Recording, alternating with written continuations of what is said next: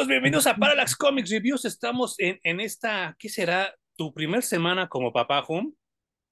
Ya es la segunda, bueno, ya pasó la segunda semana, estamos empezando la tercera. No manches. Y pues muchas gracias a, a nuestro amigo Eduardo que desde España te escribió y te mandó tu felicitación. Y pues Sí, nosotros gracias, estamos gracias. muy al pendiente de los comentarios, sobre todo de esos que están del otro lado del mundo, porque pues ustedes ven las cosas, viven las cosas, compran las cosas de manera muy diferente a nosotros, que estamos muy pegados a Estados Unidos, pero ustedes tienen pegado Inglaterra, tienen pegado Francia, donde también se produce mucho cómic y a lo cabrón también, ¿no? Sí, qué bonito, güey. Sí, como mencionamos la vez pasada, la tradición, eh, pues de imprenta por allá, de editoriales, es mucho más vieja y mucho más experimentada que por estos lados. Claro, y a fin de cuentas, tanto España como Francia como Alemania, pues fueron los precursores de, de los impresos, ¿no? Sí, China tam- también por ahí anduvo. Ujú. Eso, eso, eso me llama mucho la atención porque siempre hablamos de Europa como los precursores de casi todo, cuando Japón y China llevaban muchos años haciendo las cosas, ¿no? China ha enseñado a muchísimas otras culturas y no se le ha dado, creo yo, el Sí, debido crédito. sí, yo también, yo también. Y bueno, eh, e- esta semana, eh, yo, yo, yo tengo- debo de confesarlo y, y que sí estoy como un poco triste porque Ah, no solo se murieron dos luchadores en cuestión de dos días, sino se murieron dos de mis favoritos. Y sí, sí, la neta sí me dio el bajón. Terry Funk ya tiene 80 años, o sea, ya digo, pues él ya vivió, él ya formó su leyenda, formó su historia, pero Bray Wyatt se murió a los 36 años y sí, está cabrón, ¿no? O sea, eh, él tuvo complicaciones del COVID y se fue a dormir y ya no despertó. Y Terry. Funk le pasó lo mismo, pero a, a los 80 años y sin, sin COVID, él tenía cuestiones más así como ya de la edad y pues los dos murieron así de manera totalmente súbita, inesperada. Sin embargo, Luis Miguel no se ha muerto, ojo. No mames. Qué Bueno, justicia. me recordó mucho la muerte de Eddie Guerrero también, fíjate. Que creo que que era la misma fue edad, ¿eh? así, fue de repente, ¿no? Sí, sí, sí. Y está muy gacho eso que gente talentosa, creativa y humilde y sencilla se muera y Luis Miguel siga vivo. No creo que haya justicia por ningún lado. Pero hace 30 años, no puedo creer que estoy diciendo 30 años, pero hace 30 años eh, me levanté con el dinero que había juntado porque ya se nos había anunciado que iba a salir el cómic de Adventures of Superman número 500, donde por fin regresaba Superman después de un funeral larguísimo, unas one shot de Lex Luthor, otro one shot de las crónicas de Metrópolis, y nosotros ya queríamos ver de regreso a Superman.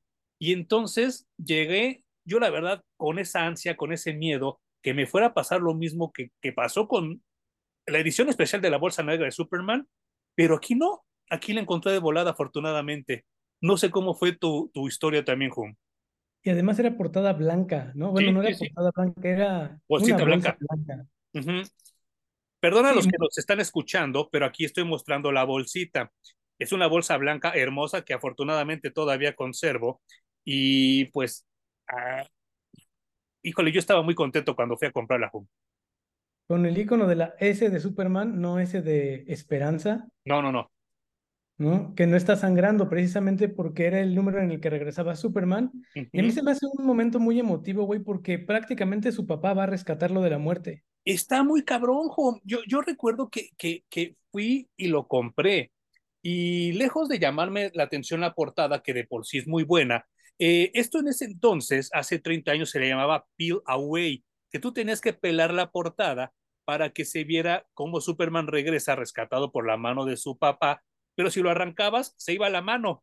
Entonces yo nunca lo toqué, lo dejé así como me llegó, pero sí, sí llegué a ver los que ya estaban pelados y se veían horribles, ¿no?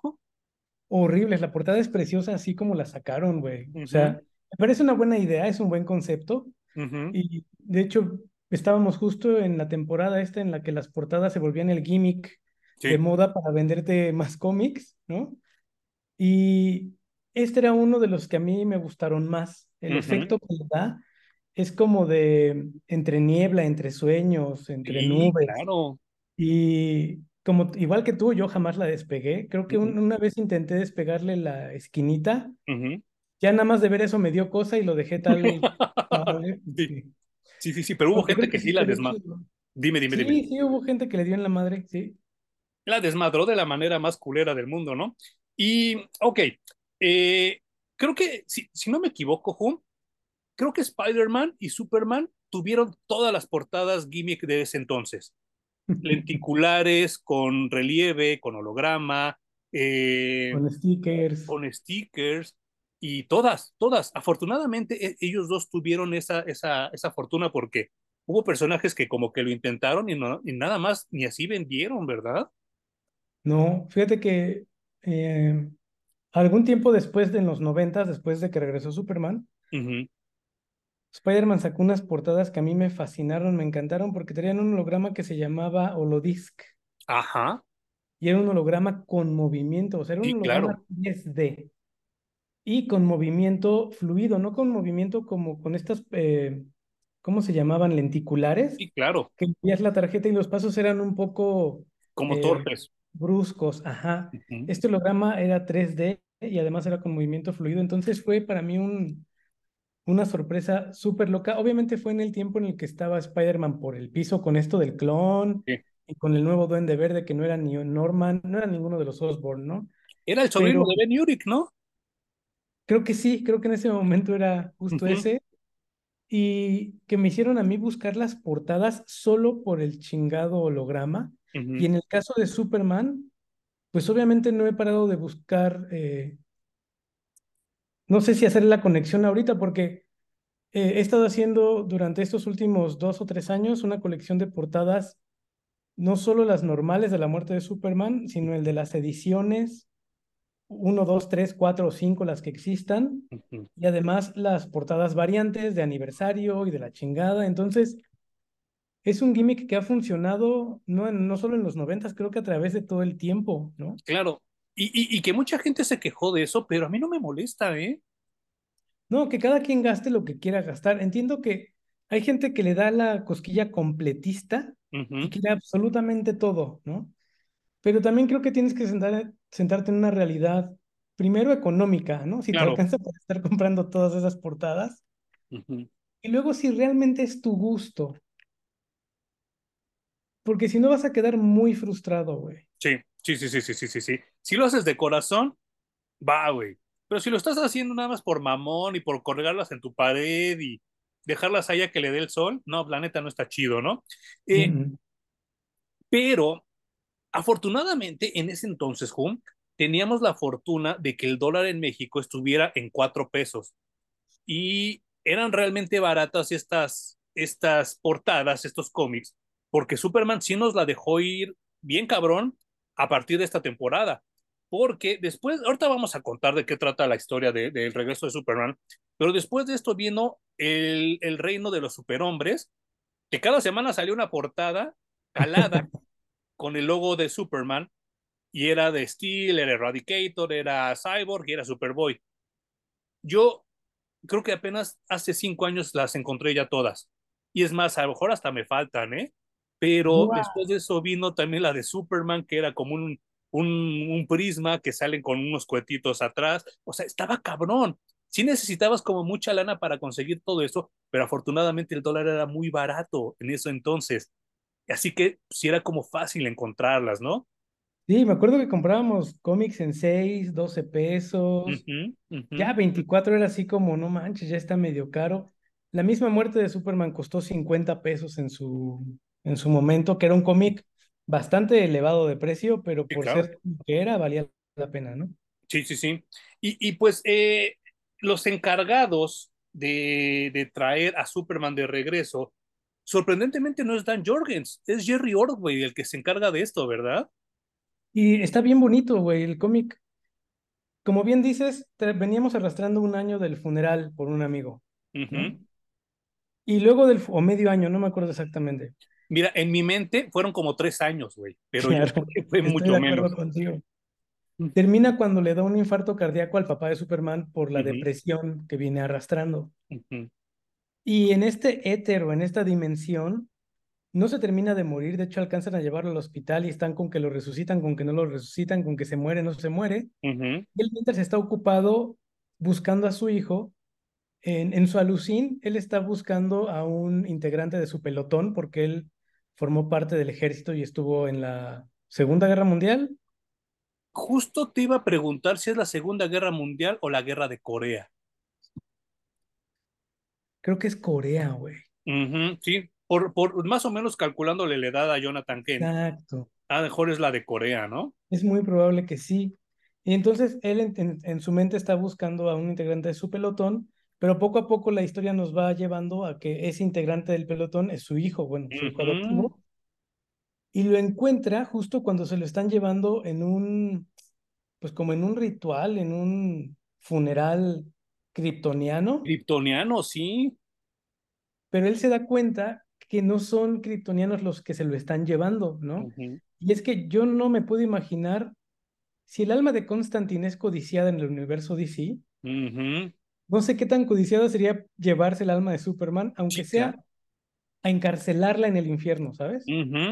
Sí, no, no, no, o sea, está muy cabrón y hay cosas que lo hemos comentado ya casi en cada episodio de las relecturas, pero sí las cosas saben diferente ya con la edad, ¿no? Y en este, y, y, y ahorita esa reflexión que haces del alma de, de Superman, pues sí, no manches, debe de ser como de las más puras y de las más codiciadas por, por estas criaturas de, del inframundo, ¿no? Ahora, Sí, te quisiera preguntar antes de que nos sigamos con lo de Jonathan Kent. Yo recuerdo que tanto tú como yo enloquecíamos con este personaje llamado Gangbuster y que también tiene su aparición aquí. 30 años después, ¿qué opinas de Gangbuster? Desechable sería mi palabra. ¿En serio? Pues es que hay tantos personajes como él, güey. Ajá. Eh, obviamente tenía el, la bondad de ser latino, ¿no? Sí, claro. Que era también lo que nos emocionaba mucho. Y era un vigilante en Metrópolis, que en teoría a Superman le caen, le cae mal Batman precisamente por ser un vigilante, ¿no? Ujú, ujú, Y creo que desde ese punto de vista de que es rebelde incluso en Metrópolis, a pesar de ser un antihéroe o un vigilante, era lo que a mí me gustaba, pero ahora que lo leo, digo, pues ni tengo muy claro de dónde viene. Ah, ok, es que te acuerdas que el Gangbuster original era Superman, cuando Ajá, estaba ajá. como debrayando, ¿no? Pero este gangbuster no tengo muy claro ni de dónde viene ni cuáles son sus motivaciones. Y luego eh, se fue diluyendo y se les olvidó en el- con el tiempo de las historias de Superman, a pesar de ¿Crees que le daban un lugar más o menos preponderante, ¿no? ¿Crees que haya sido como la respuesta de que en los noventas, tú ya lo has comentado muchas veces, la onda del antihéroe, del vigilante, estaba muy en boga? ¿Y crees que se hayan querido subir como ese tren del mame?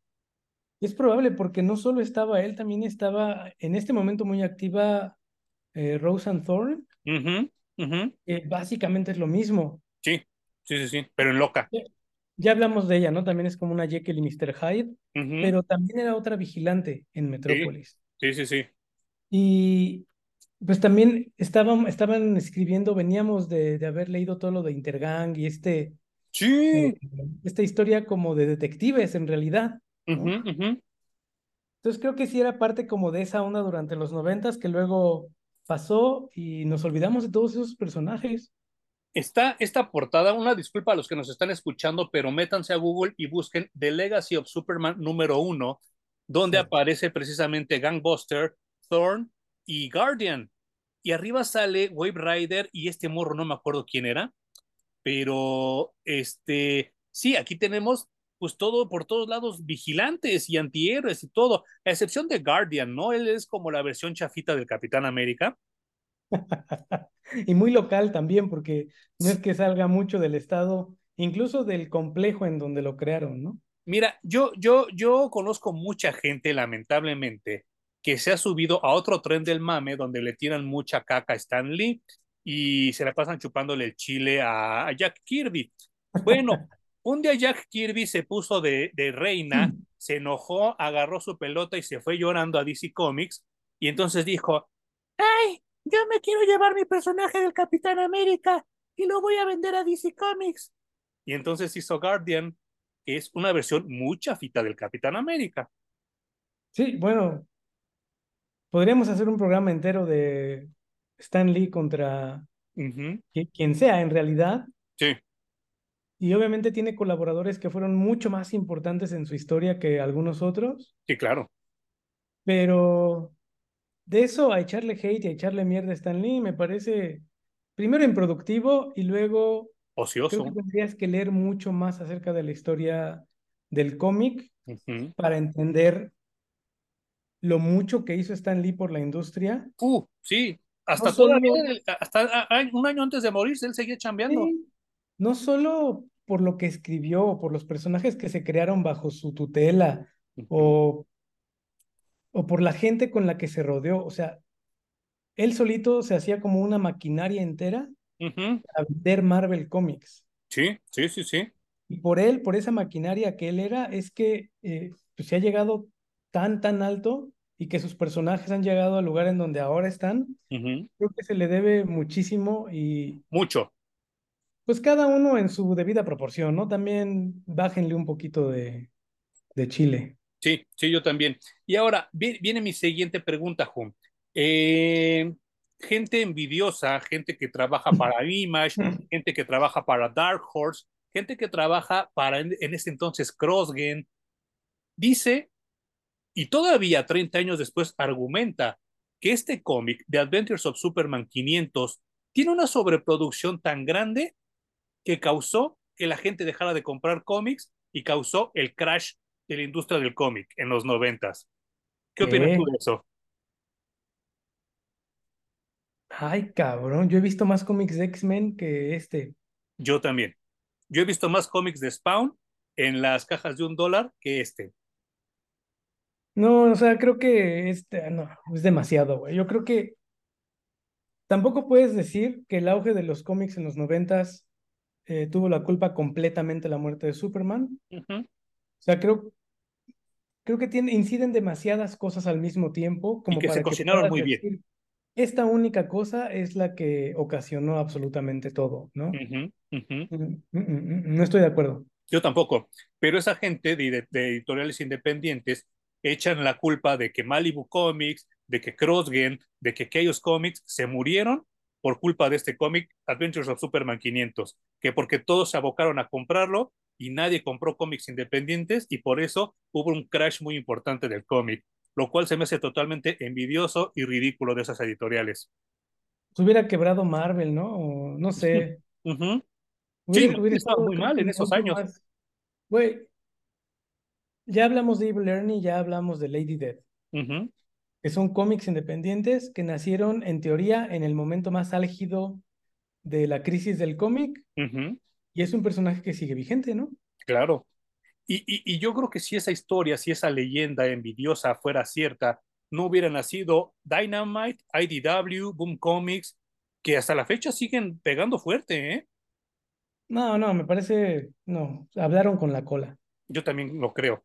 Y bueno, eh, siguiendo con el cómic, eh, que, que, que insisto que Jerry Ordway, yo creo que ya traía muy cansada tanto la mente como la mano Dan Jorgens y le pidió paro a, a Jerry Ordway y hizo un trabajo genial, ¿eh? Genial. Y Precioso. sí, no manches, o sea, en ningún momento se ve la huevonada, en ningún momento se ve como el, el híjole, pues ya tengo que hacer esto por cumplir. Y me gusta mucho porque te maneja la historia tan bien que hasta personajes muy chafitas, que a mí me agrada, pero es muy chafita, como Prankster, tiene su momento en el que brilla, ¿no? Sí, y bueno, ya este, este dibujante es uno de mis favoritos también, Yo también, ¿eh? de la época de Superman. Entonces, creo que justo en este cómic lucieron como nunca, güey. Sí, no manches. Y, y creo que luce mucho el estilo de este dibujante aquí porque como todo era muy etéreo, Los colores que le pusieron son muy pasteles, ¿no? Muy apagados. Sí, sí, sí, sí, Entonces, sí. brilla mucho el trabajo de la tinta, que lo que hace la tinta cuando hay un buen equipo de cómics es resaltar los lápices del, del dibujante. Y, güey, aquí se ve perfecto por qué me encanta este dibujante. Y miren, eh, una disculpa de verdad a los, a los que nos estén oyendo, pero esta página doble donde sale Kismet, no manches, no, está muy cabrón y que siento, yo, yo, yo, ese es como atrevimiento total mío. Siento que a partir de esta página se volaron muchas veces George Pérez y particularmente George Pérez y Phil Jiménez en Wonder Woman eran mucho este tipo de calados donde siempre se veía el espacio adentro del personaje, ¿no? No sé, habría, habría que rele bueno, rever la de Crisis en las Tierras Infinitas porque creo que yo la empecé a ver allí, fíjate. Ah, sí, ok. Yo la primera vez que recuerdo haberlo visto así en un splash page fue aquí, ¿eh? Sí, sí puede ser. Pero tengo esa duda. Tendría que regresar a, a ojear. sí, tendremos, que como, como, que revisar esto. Y pues pasa después esto que comentas tú muy bien, Hum, de lo de las, uh, las, esto es como este funeral kryptoniano donde pues no sabemos qué es lo que está sucediendo y pues Jonathan Kent se da cuenta de que es su hijo, o sea, es, e, es Clark el que está bajo esa, esa como pues caja mortuoria, ese funeral, pero a mí me, eh, eh, y aquí es lo que comentabas tú, ¿no? Se ven unos tonos como hasta como deslavados, ¿no? Para dar esa sensación como onírica. Y estamos hablando de que esto, esto fue editado y publicado e impreso como tres años antes del cómic digital, ¿no? No sé, güey. Es que creo que aquí ya empezábamos con la era digital. Ok, porque es lo que te iba a decir. Si fue así y si fue trabajo manual al 100%, está muy cabrón Jerry Ordway, ¿eh? No, yo creo que sí se lo han de haber eh, puesto digitalmente. Ok. Aunque no, no lo descartaría porque después vimos de lo que era capaz en Shazam. Sí, en Shazam y, lo que vimos, es que yo, yo tengo muy en mente, y yo creo que también llegará el momento donde nos alcance los 30 años de esa historia. Yo la primera vez que recuerdo que tú me enseñaste algo que se veía totalmente digital y muy cabrón fue en Hunter and Prey. Claro. Que eran los Omega Beams de, de Darkseid. Sí, lo que pasa es que o sea, hubo un momento en el que hacer degradados digitalmente era complicado. O sea, imagínense, hacer degradados, ¿no?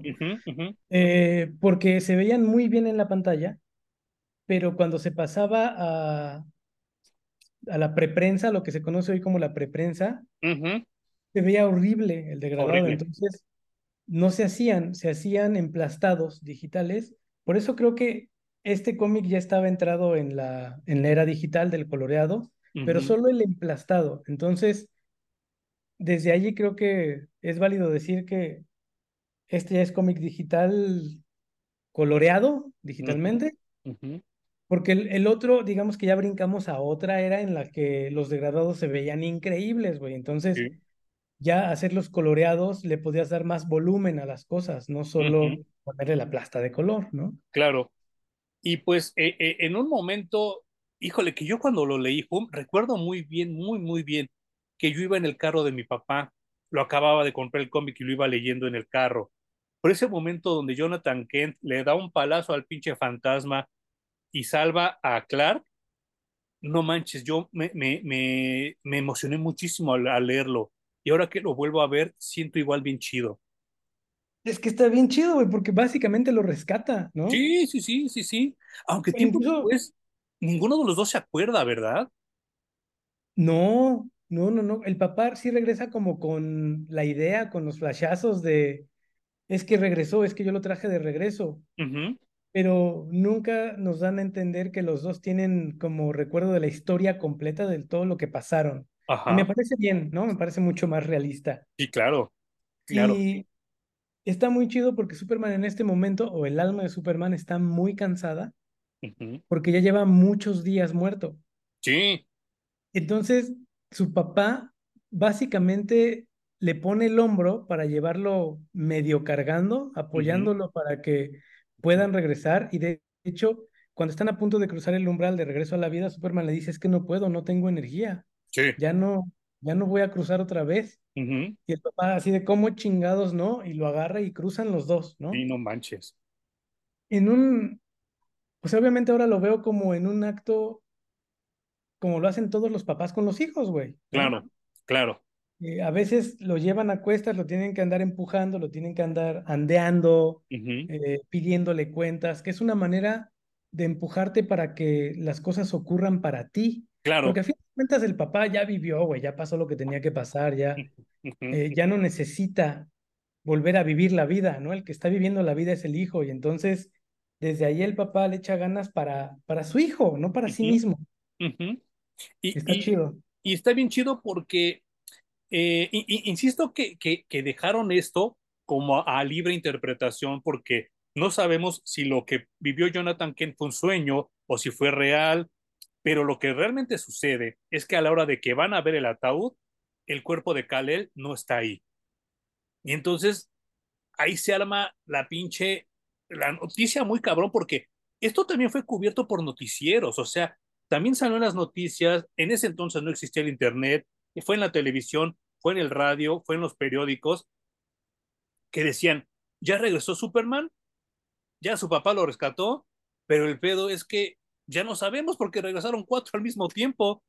Y entonces, pues todos se quedaron así de, ah, chingaps, como que cuatro, si nada más era, era, era uno, ¿no? Eh, ¿Qué sentiste tú al recibir esa noticia de que regresaron cuatro? Eh, pues me surgieron, me surgieron muchísimas preguntas, güey. Ajá. Eh, hay un Superman de los cuatro que es obvio que no es el original. Sí. Pero es, es Steel. Sí, claro. un afroamericano que además él clama no ser Superman, él clama solamente llevar el manto, ¿no? Para que no se olvide que hay un Superman y que siempre haya un Superman en Metrópolis. Pero de pronto nos vendieron la idea de que el espíritu que habían rescatado en este número sí. se había metido en el cuerpo de este hombre, güey. Quien me parece muy inteligente la manera de haberlo vendido. pero yo creo que sí, de los cuatro era el menos obvio, ¿no? Era el que decías, no mames, ¿cómo? Ese y, y Superboy, porque pues obviamente no íbamos a ver la versión regresada a la adolescencia de Superman. Me parece que era un poco fuera de lugar. Se iban a convertir todos los títulos en las aventuras de Superboy, en Action Comics presenta Superboy. No manches. Eh, Superboy, The Boy of Steel, o sea, como que tampoco hacía mucho sentido, pero estaba interesante porque sabíamos que era un clon de Superman. Y que físicamente sí se parecía mucho, ¿no? Claro. Entonces teníamos esas dos variantes de, pues pueden ser, pero no tienen mucha oportunidad. Las otras dos eran las que a mí me llamaban mucho la más la atención. Si lo analizas un poquito más, creo que podríamos haber descartado al Eradicator. Sí. Porque estaba muy cabrón que hicieran un Superman que mataba o que violentaba, lastimaba, pero como tú bien dices, veníamos de todas estas historias que nos gustaba más violento y más oscuro el personaje, entonces era un pretexto perfecto para meter este Superman. No sé si como parte de un experimento también de hasta dónde podemos llevar a Superman cuando ya lo regresemos y sea el bueno. Claro, y, y que debo de confesar que él era mi favorito de los cuatro, ¿eh? No manches. Sí, claro. Bueno, probablemente te acuerdas que yo hasta me compré mis lentes amarillos como el Eradicator, que por supuesto los perdí en una borrachera, ¿no? Pero, pero yo los tenía porque ese era mi favorito. Y el cuarto, que ahorita voy a tratar de, de decirlo rápidamente antes del corte, era el que más sospechas levantaba, pero creo que 30 años después es el que más ha, sobre, se ha sobrepuesto a la historia y creo que es el del diseño más chingón, ¿no? Que es el Cyborg Superman. Ah, yo tenía mis apuestas sobre este, güey. O sea, que en algún momento lo hicieran otra vez todo orgánico y entonces ya regresar al Superman normal. Ah. Porque era el único que tenía recuerdos de Clark Kent. Sí, sí, es cierto, sí. Incluso a, a, Lois Lane la confunde muchísimo. Hasta al doctor Hamilton, ¿no? Ajá. y era el que ayudaba, el que se portaba bonachón, el que sí estaba, digamos, del lado de la justicia y de la gente. Los demás, sí, pero no, no del todo. Entonces creo que lo hicieron extremadamente bien porque yo les compraba que este Cyborg Superman era el verdadero, era el que regresó. Híjole, yo sigo pensando, 30 años después, que yo creo que de John Byrne hasta todavía el final de El Reino de los Superhombres, es el esfuerzo editorial más grande que se ha hecho en la historia del cómic. Hablando del esfuerzo editorial, güey, ¿Tú crees que hubo una junta para decidir si le ponían el reino de los superhombres o el reino de los supermanes? Y decidieron ponerle el reino de los supermanes. Mira, te has de acordar, y lo quiero compartir con, con, nuestros escuchas porque sí me siento hasta avergonzado de platicar esto. Tú fuiste el que me señaló eso. Yo, para mí, el término supermanes era, era este, normal, era común en mi mente, pero cuando tú me dijiste, no, es que son los superhombres, pero yo estaba en esta tropicalización de que aquí en México todo le agregamos como el plural eh, sin, sin traducirlo, que para mí en mi mente sonaba muy bien supermanes, pero cuando tú, cuando tú me dijiste, no, es que tendría que ser los superhombres, y dije, ah, chinga, pues sí es cierto, pero fuiste tú el que, me, el que me lo señaló, ¿eh?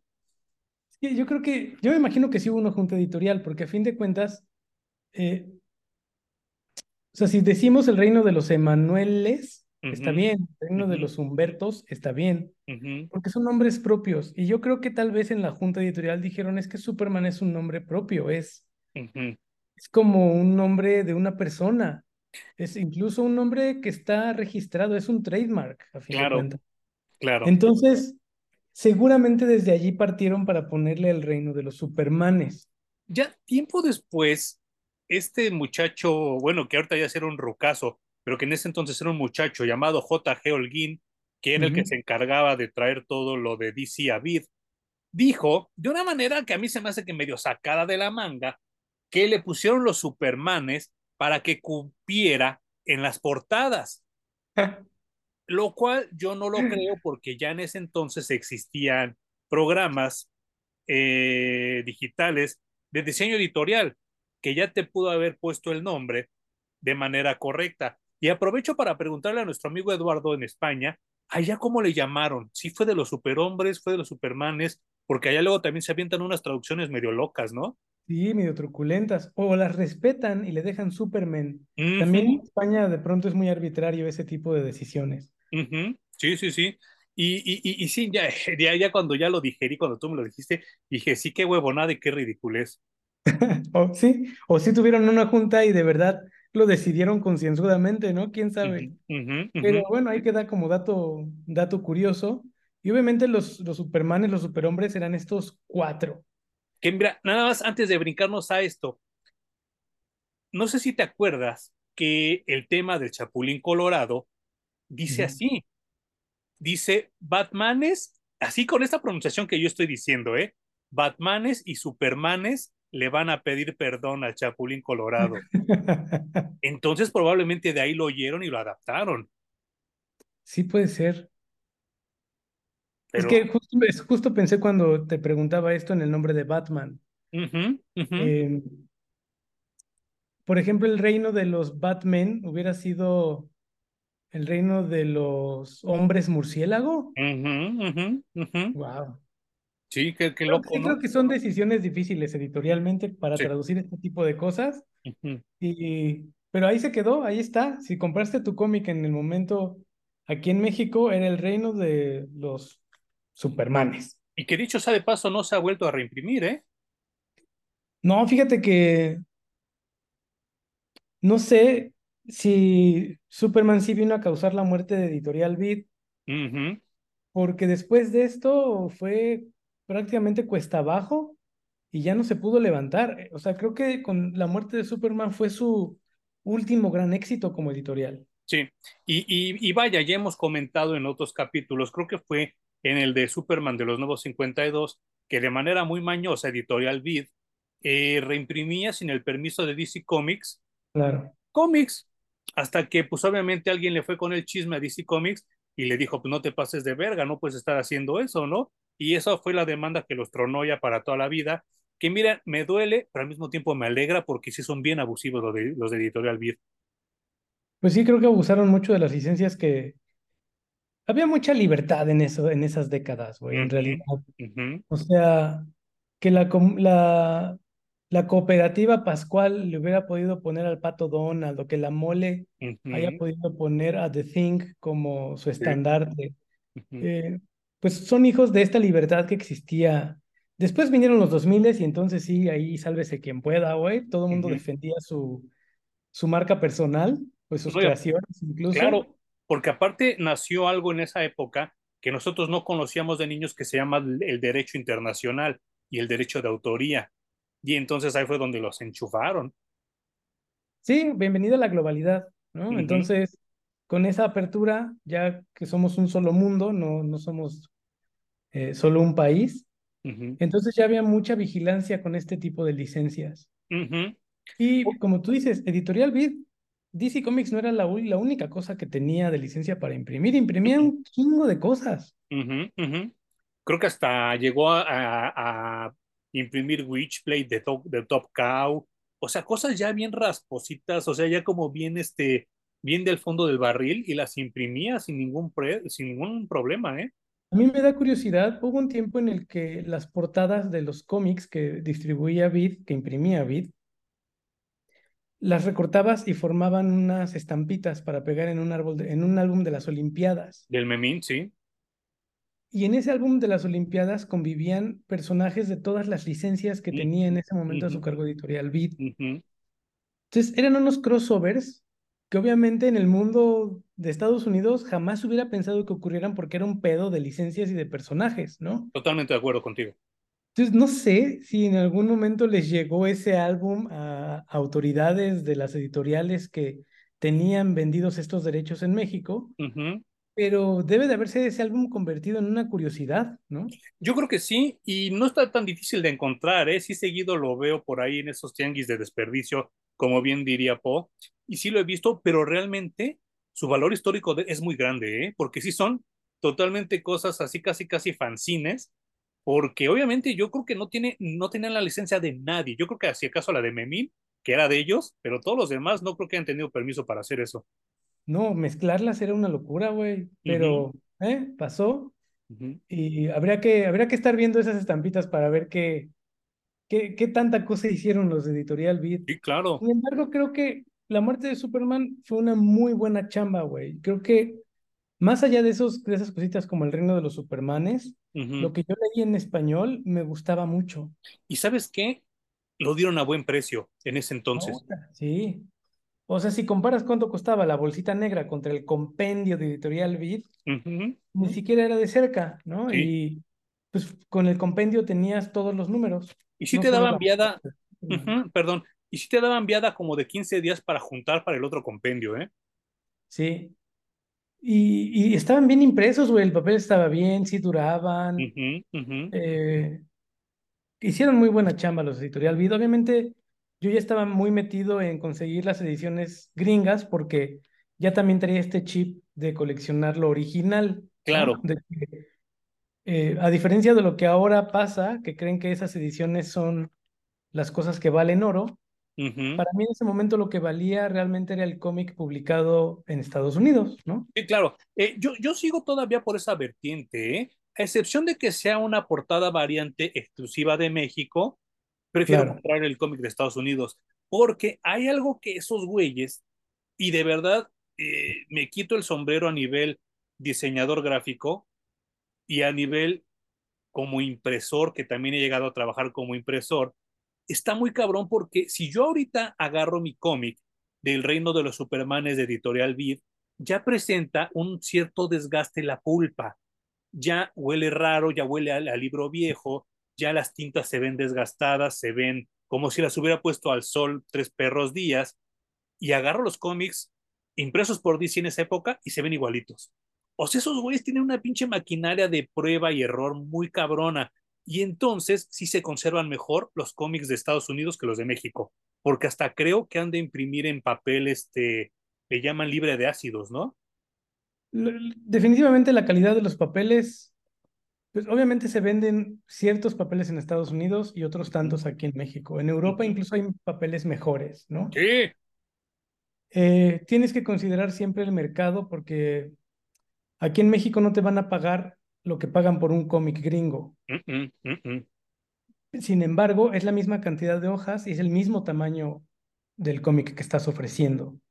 Entonces tienes que abaratar en algún punto y en cuanto a impresión se refiere, el papel es lo más caro. Las Sí, tintas, las máquinas sí cuestan, pero lo, en lo que más gastas cuando imprimes es en el papel. Entonces, pues para ahorrar la mayor cantidad de dinero, pides papel un poquito más chafa, ¿no? Y que mira, esas partes yo las puedo entender, las puedo comprender, pero si hay algo que yo no le perdono a Editorial Vid y que creo que ahí sí fue el principio del final hacia su debacle, fue cuando publicaron Fatal Attractions y que el holograma estaba fotocopiado y se veía horrible. Qué mala decisión editorial tomaron allí, güey. Sí, Porque horrible. los hologramas estaban bien chingones. Sí, porque de verdad la historia es muy mala, pero esos hologramas están bien chidos. Y creo que pudieron haber encontrado otros recursos para, para solucionar eso. Le pagas a un pinche dibujante mexicano y haces una portada exclusiva, ¿no? O haces el mismo dibujo que viene en el holograma como lo hicieron, pero en vez de imprimirlo así, lo imprimes metalizado. Ándale. Creo que hubiera sido mucho, mucho mejor hacerlo así. Pero sí tomaron una muy mala decisión. Ya también, como hablamos, estaban como en picada, ya estaba Ujú. decayendo su editorial Vid. Y nos entregaban ediciones como esa que dices, güey, ya ni ganas dan de comprarla. Y luego ya teníamos inundado el mercado de cómic gringo. Ya podías irlo a conseguir. Eh, a lo mejor a ti y a mí se nos hace muy común ir, ir y comprar un cómic en inglés y leerlo, pero si ahorita no es común, durante los 90 era todavía menos común. Sí, no manches. Sí, sí, sí. Entonces, eh, bueno, por eso Editorial Bill tenía todo ese mercado, porque la gente lo leía en español, no estaba ocupada en voy a aprender inglés para leer cómics en inglés, ¿no?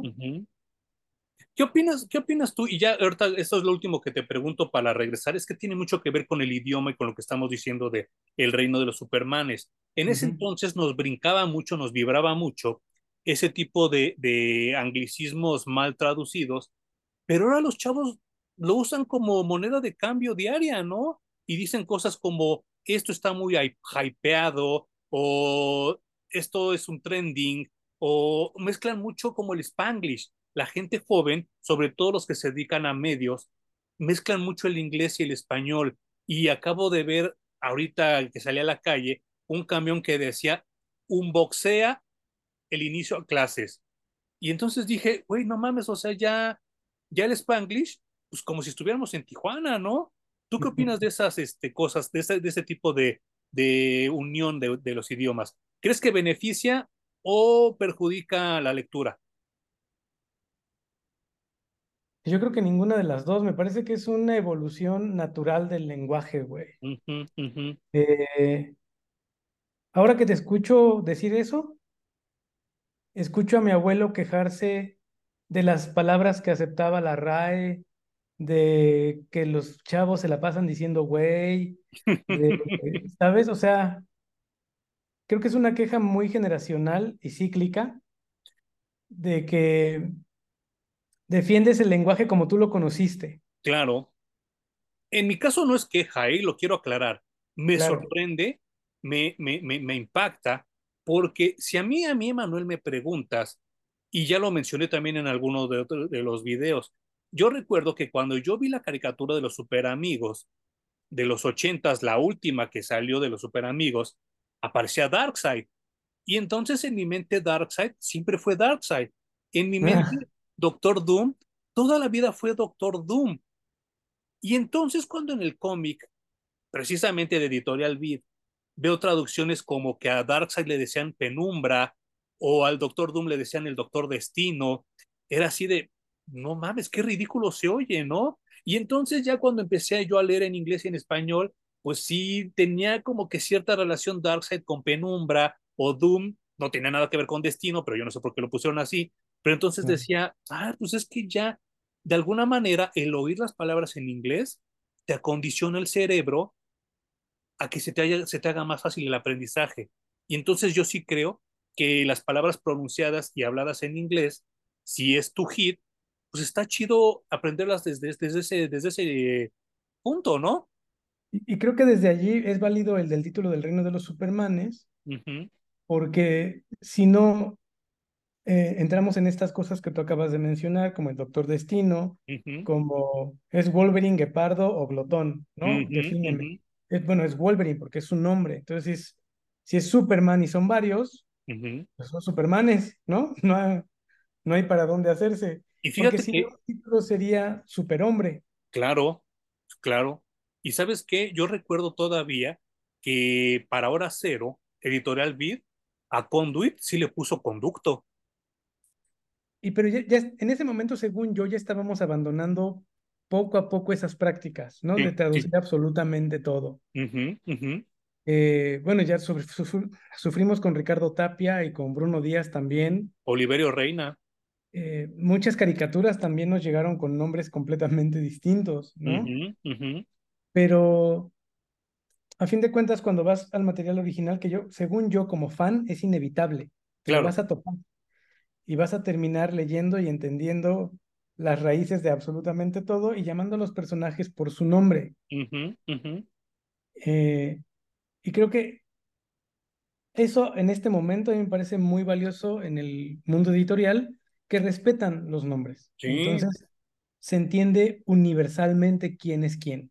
Ujú. Sí, sí, sí, yo también, yo también creo lo mismo y sí creo que es un error el castellanizar ciertos, ciertos personajes y ciertos nombres, pero lo dices muy bien, eso es algo que ya se ha quedado para atrás porque eh, los chavitos ahora dicen Spider-Man, ya no dicen el hombre araña, ya dicen Iron Man y ya no dicen el hombre de hierro y creo que está chido, ¿no? O sea, creo que está chido que se les digan a las cosas por su nombre porque a mí sí me lastimaría como mexicano que llegara yo a Francia o a Bélgica o a Japón y la familia Burrón se llamara de otra manera, o Memín. Sí, sería muy raro. Me parece que sí sería muy raro, pero en muchos otros países se sigue haciendo, ¿no?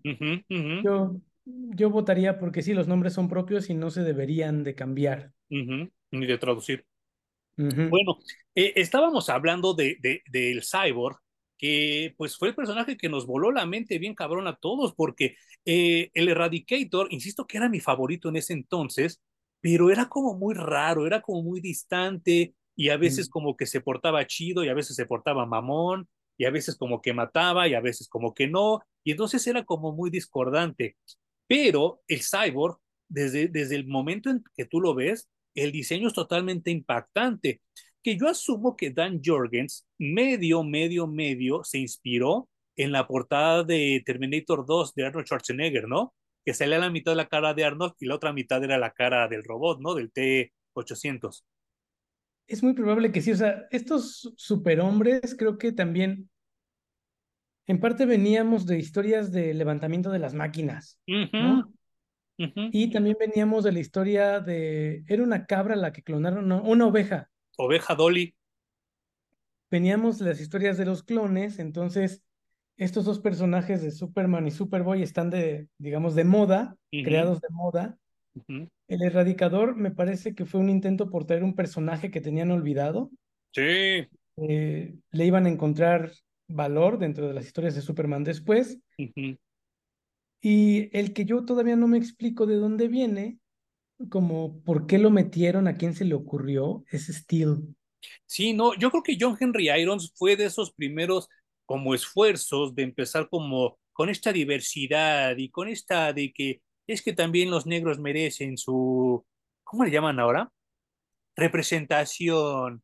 Y creo que John Henry Irons tiene a bien ser de los pocos personajes negros que siempre está de buenas.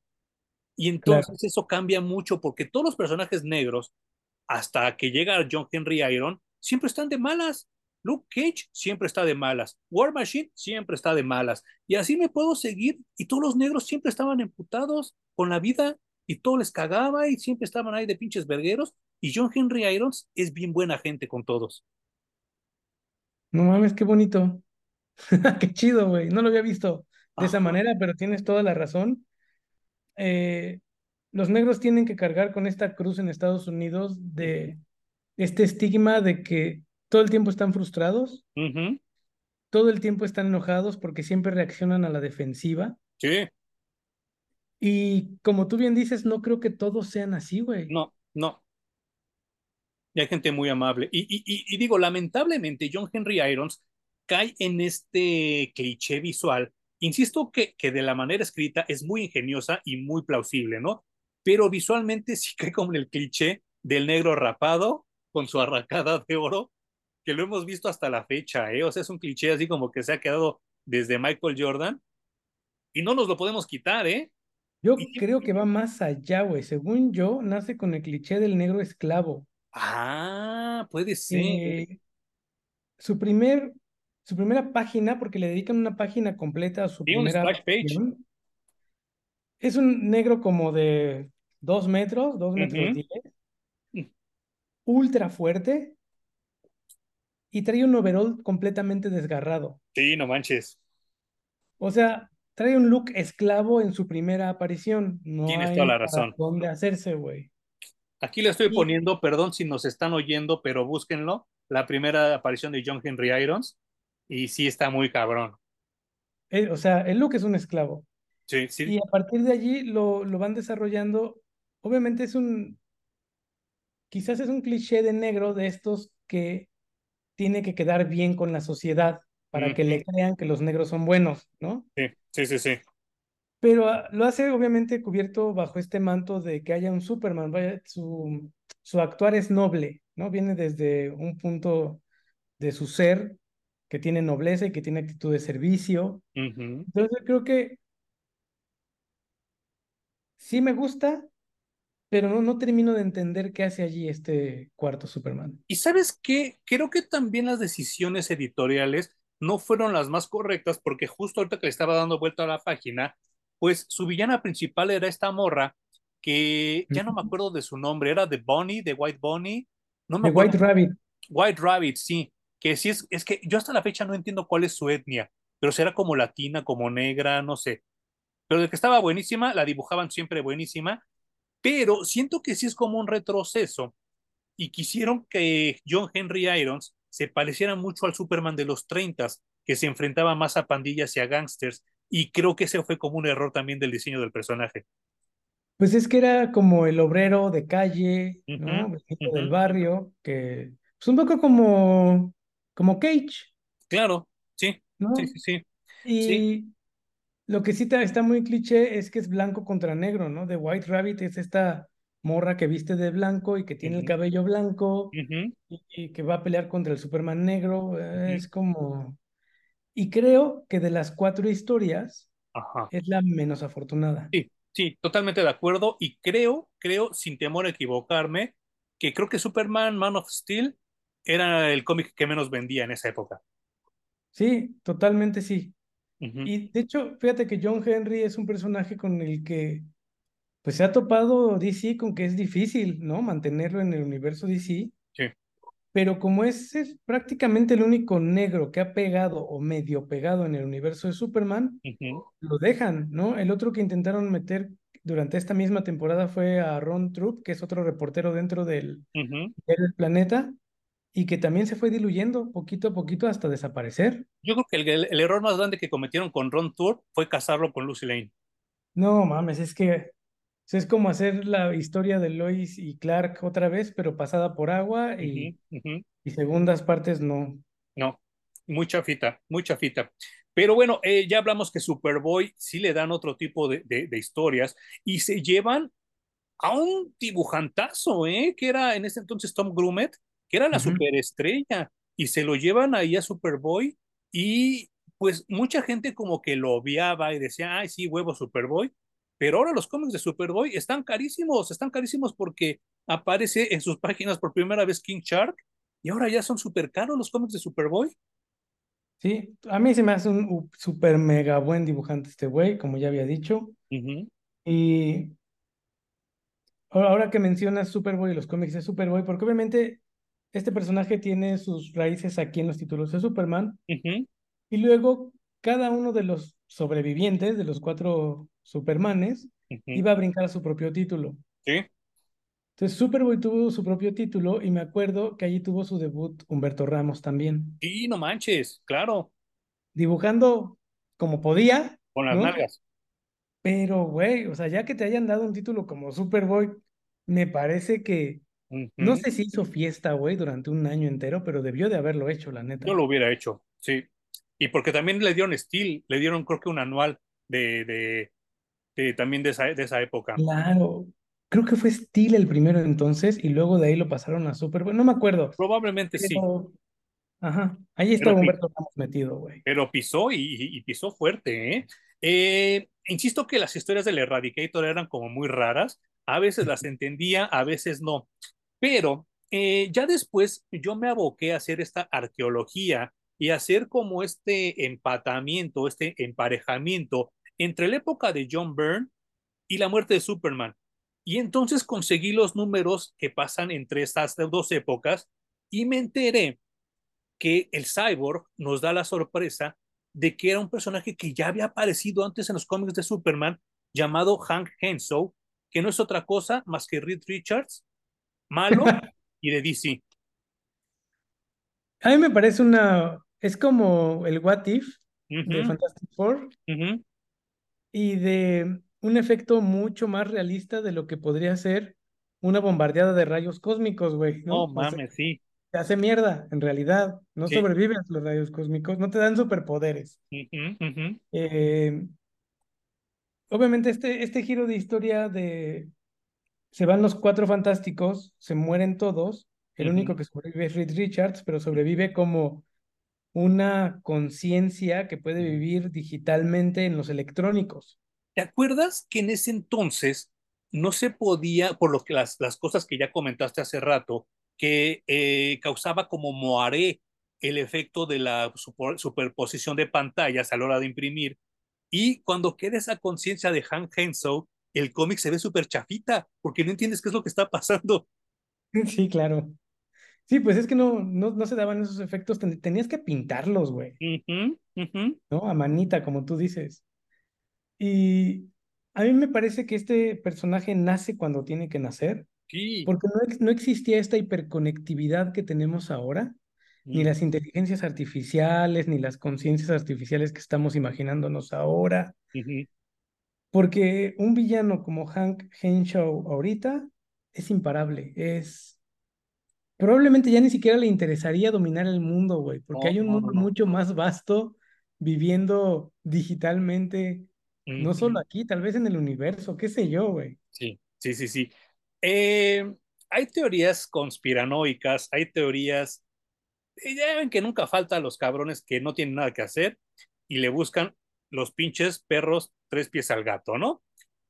Hay gente que asegura que realmente el cyborg a última hora iba a ser Brainiac, pero que lo adaptaron como Hank Henshaw. ¿Tú qué opinas de eso? Si lo crees, no lo crees, hubiera estado bien o hubiera estado mal que hubiera sido Brainiac. Sí lo creo. Tiene mucha lógica, ¿no? Porque Brainiac posee tecnología de Krypton.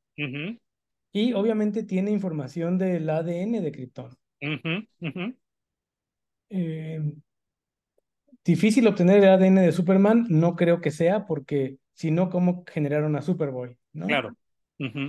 Eh, creo, creo que sí, pero valoro que se hayan aventado a traer un personaje, reinventarlo prácticamente.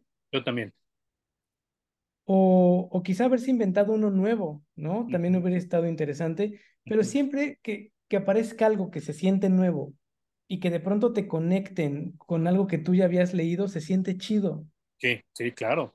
Ese efecto de narrativa en el lector genera no sé, seguro hasta dopamina, ¿no? De saber conectar, de que tú habías leído y te regresa el conocimiento ese que tenías, o sea, creo que es un buen recurso.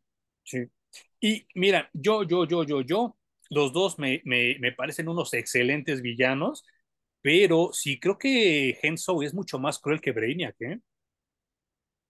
Pues al menos de, de manera en la que nos lo pintan aquí, después de habernos engañado, ¿no? A todos, a todos. Sí, todos le creímos. Lois Lane le creyó. Eh, resulta que es un traidor y que además se alió con Mongul, que Mongul siempre ha sido un villanazo de Superman, para venir a conquistar la Tierra. Y venir a conquistarla es venir a convertirla en otro Waterworld, que para eso hay que destruirla por completo, güey. Y no manches. Entonces, aquí sí, yo ya no sé, no conozco la historia, ¿Por qué chingados decidieron destruir la ciudad de Linterna Verde? Yo tampoco, ¿eh? Pero espera, antes de que nos vayamos ahí, porque sí, sí, está muy cabrón, quería mostrarles este cómic que es Superman 78, por favor, búsquenlo. Yo me acuerdo que cuando vi esta portada dije, no mames, lo tengo que comprar. Inmediatamente lo compré y de una manera muy inteligente el cyborg dice, no, este güey yo creo que sí, mejor lo, lo aventamos lejos, ¿no? Y encadena a un asteroide a Doomsday y lo avienta. Dice, no, a la chingada, bla, bla, bla. Y en ese entonces, pues todos creíamos que sí era bueno el cyborg. Y entonces, no, pues qué bandita. Pero ya después entendimos que lo hizo a propósito, ¿no? Eso está bien cabrón, güey. Uh -huh. O sea, creo que co conectaban muy bien sus propias historias y lo tenían uh -huh. muy bien mapeado desde hace mucho tiempo, güey. Muy, muy bien. Porque ese tipo de detalles solo los puedes hacer revisando la historia una y otra y otra y otra uh -huh. y otra vez. Si escribes las cosas al chilazo, esos conectes no te salen tan bien. Nada, nada. Y seguramente Dan Jorgens ya tenía por ahí bocetada la historia completa de Doomsday y que nos iba a traer el de Hunter and Prey. Uh -huh, uh -huh. Después lo maduró un poquito más, pero seguramente ya, ya tenía el boceto de lo que quería hacer. Y entonces aventar a Doomsday, la idea es que Doomsday vagara por la eternidad, por los Sí. siglos de los siglos en el universo, porque es algo indestructible. Ajá, sí, no, no, no. Y, y, y a mí me dio mucha risa porque, insisto, voy y compré el cómic. Era una tienda de fotografía que estaba muy cerca a nuestra pre- preparatoria, que creo que todavía existe, pero ya obviamente ya no vende cómics. Y en el momento en el que estoy llegando a la última página, pues se me sale un no mames al ver esto, que Doomsday despierta y se pone a reír. Y literal dije, ah, no mames. Y entonces, atrás de mí estaba la novia que tenía yo en ese entonces, que se llamaba, bueno, se llama Marilena Juárez, y me dice, no mames que ese güey sigue vivo, porque los dos lo estábamos viendo al mismo tiempo, ¿no? Y entonces yo le hago, no mames, y Marilena dice, no mames que ese güey sigue vivo, obviamente refiriéndose a Doomsday, ¿no? Y me dio mucha risa porque esta semana tú lo publicaste también en nuestro Twitter, ¿no? Sí. Es que se me hace un dibujazo y expresa muchísimo, güey. Y justamente creo que esa expresión que hizo Marilena hicimos todos cuando vimos esa página. O sea, es el güey que mató a Superman, ¿por qué chingados está vivo? ¿Qué van a hacer con él?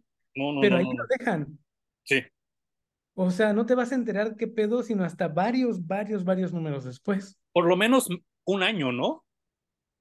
Está muy cabrón. Y esta escena que estaba antes, perdón, insisto de verdad, busca en la página donde el profesor Hamilton, Hamilton dice, no, si este güey sí es Superman. Pues todos nos quedamos pendejos, ¿no? Dijimos, ah, qué pedo. Y está, Además, digan lo que, lo que digan, Dan Jurgens en ese momento era el dibujante oficial de Superman. y el, y el, y el de los mejores, ¿eh? En la vida.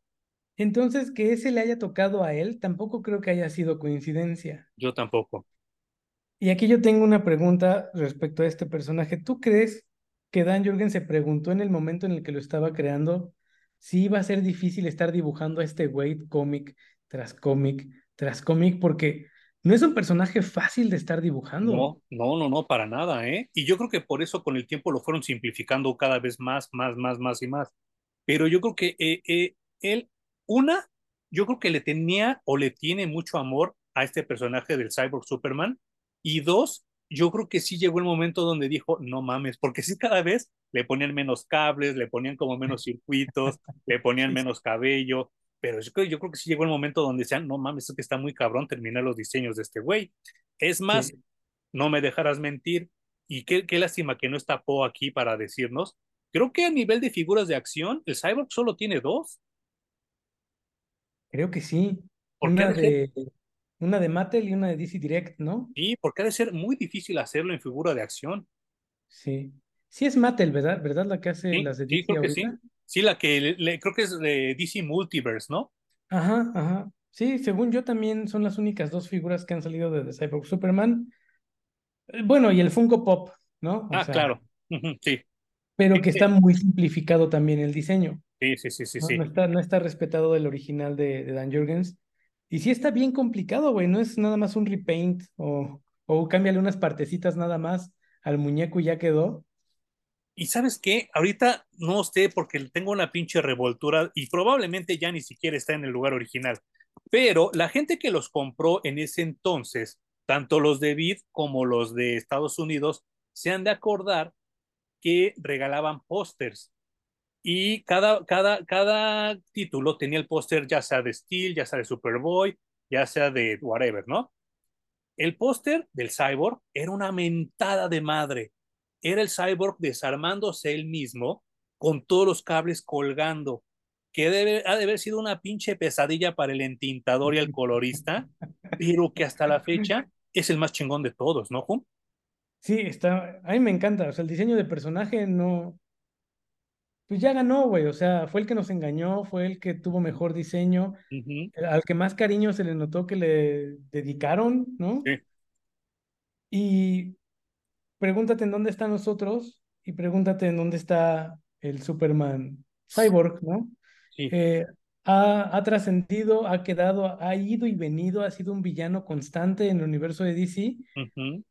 Y de hecho ya, no solo de Superman, ¿no? También ha estado pisando otros títulos en la historia y Superboy ha cambiado tanto que de este Superboy que conocimos en este momento ya prácticamente no ha quedado nada. Nada. Eh, del Eradicator ya, o sea, completamente desaparecido. Creo que volvió a regresar como huevito otra vez, ¿no? No manches. Ujú, Y Steel también va y viene, va y viene, va y viene. Ahorita tiene su propio título dentro de la familia de Superman. No le está yendo nada bien, como en todas las veces que han intentado darle un ongoing, pero pues creo que de todos el que más éxito tuvo fue el Cyborg. Y ahorita ya no nos da tiempo en este corte, pero ahorita regresando, vamos a hablar de esta decisión editorial que, que la agarraron de broma, la agarraron de desmadre, pero no se imaginaron todo lo que iba a causar que el Cyborg Superman, nada más de huevos, escogiera Coast City para empezar su pinche dominación del mundo y todo lo que causó, porque yo de repente me pongo a pensar que eh, en ese entonces era Janet Kahn la editora. Ha de haber dicho, ah, se les olvida como a la semana. Y no, hasta la fecha, digo, mi canal se llama como se llama gracias a lo que hizo Cyborg Superman en esa ciudad. Pero eso lo contamos ahorita regresando, Hum. Pues en lo que se conecta el Hum en video y en audio. Miren, ya está, ¿qué estás comiendo unos frijoles o qué, Hum? Me van a tener que acompañar porque en los nueve minutos del descanso me puse a preparar champurrado, güey. Entonces estoy deshaciendo las pastillas de chocolate y no quiero que se me peguen. Yo creí que era como el frijol o. Pues bueno, mientras tú haces eso, eh, ya ustedes saben que yo soy bien chismoso. Me encanta el perro chisme y si tiene que ver con cómics, pues mucho más. Eh, yo, yo creo que, que James Cameron va a pasar a la historia como uno de los grandes directores de la ciencia ficción, pero también como uno de los grandes mentirosos de la industria del cine. Él dijo alguna vez que él, gracias a Terminator, inventó las paradojas del tiempo en la ciencia ficción, cuando de repente alguien le dijo, pues no sea pinche mentiroso, Don, porque eso ya había salido en Doctor Who antes. Y el güey nada más se quedó así como de, eh, eh, eh, y no supo ni qué pinche responder, ¿no? Otra de las grandes mentiras que ese güey ha dicho es que él inventó ese póster de Terminator donde se le veía la mitad de la cara a Arnold y la mitad de la cara del T-800, cuando no es cierto, y esta investigación sí es mía, de Manuel Armas, por si me quieren citar. En 1978 salió este cómic de Marvel, de Star Wars, con este personaje llamado Baylor Balance, que una disculpa a los que nos están oyendo, pero búsquenlo ustedes en el, en el Google y van a ver que es la mitad de la cara humana y la mitad de la cara de robot. Probablemente Dan Jorgens y James Cameron se inspiraron en este personaje para crear a Terminator 2 y al Cyborg Superman respectivamente. Dan Jorgens, pues obviamente nunca ha dado declaraciones, pero eh, James Cameron sí dijo que no, que toda la idea de esa como medio pelarse la cara y medio pelarse el robot es de él, así que es un mentirosazo de mierda James Cameron, pero sus películas sí me gustan, ¿no? Lo siguiente que les quiero mostrar mientras el combate de los frijoles es que aquí está el póster que les comentaba donde se está desarmando el cyborg. Es una preciosidad y de verdad. Yo creo que al Dan Jorgens le ha de haber dado tendonitis ese fin de semana de, de tan buen trabajo que hizo. Ahora, tengo otro documento que les quiero mostrar. Esto es muy, muy, muy chistoso porque pues habla de las épocas y de las técnicas de impresión cómo han cambiado. Porque lo que comentaba Juma hace rato, esto que nosotros vemos aquí, como estas onditas raras, es la, el alma o la conciencia de Han Hensou que se está como desbaratando, desperdigando, y pues obviamente y los editores, el dibujante y toda la gente quiso hacer como un esfuerzo, pero no le salió y se ve como muy chafita el resultado final. Pero regresando al tema de hace rato, eh, en este cómic que era Superman 80, justo cinco números después del número donde muere Superman, vemos esta escena, home, que a mí me explotó la cabeza cuando vi cómo Mongul se inclina, se hinca para besarle la mano al cyborg Superman y es cuando nos damos cuenta que era culero, ¿no? Después hasta tu perro te desconoce, güey. O sea, pero bueno, quisiera yo también hacer un comentario respecto a lo que mencionabas. Una cosa que es como director aprobar diseños y otra cosa como la que hizo Dan Jurgens es diseñar tus cosas, ¿no? Eh, precisamente por eso está la batalla esta de Stan Lee contra Jack Kirby, porque ¿quién creó qué? Claro. Pero, eh, bueno, yo siento que eso de decir yo inventé, yo creé, está bien cabrón, güey, porque incluso si viéramos lo que sacó Doctor Who y luego vamos a leer novelas de ciencia ficción, claro. seguramente tienen su raíz en una novela de ciencia ficción o en un cuento o en un pulp magazine, ¿sabes? Entonces creo que luego eso de llénate la boca de que inventaste que, güey, de verdad tiene que ser un descubrimiento como yo vi por primera vez el átomo. Claro. Y aún así no lo inventaste. Lo descubriste. Ahora, que eh, en relación, y nada más para abonarte, y no te quiero interrumpir mucho, Jun. Si ustedes ya cursaron la universidad, la maestría o cualquiera de esas de cuestiones de, de educación superior, cuando tú estás haciendo tu tesis, de las cosas que te dicen tus asesores es, ¿quién dijo eso? ¿De dónde salió? Dame bibliografía. Porque si no, eres un chorero y te estás plagiando todo.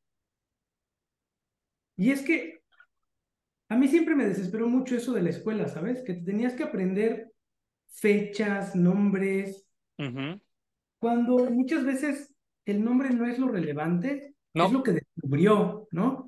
O lo que ocasionó. Pero luego la escuela se empeña en grábate el güey o la huella que lo hizo y creo que eso a mí, esa persona incluso ya desapareció, ¿sabes? Ya no...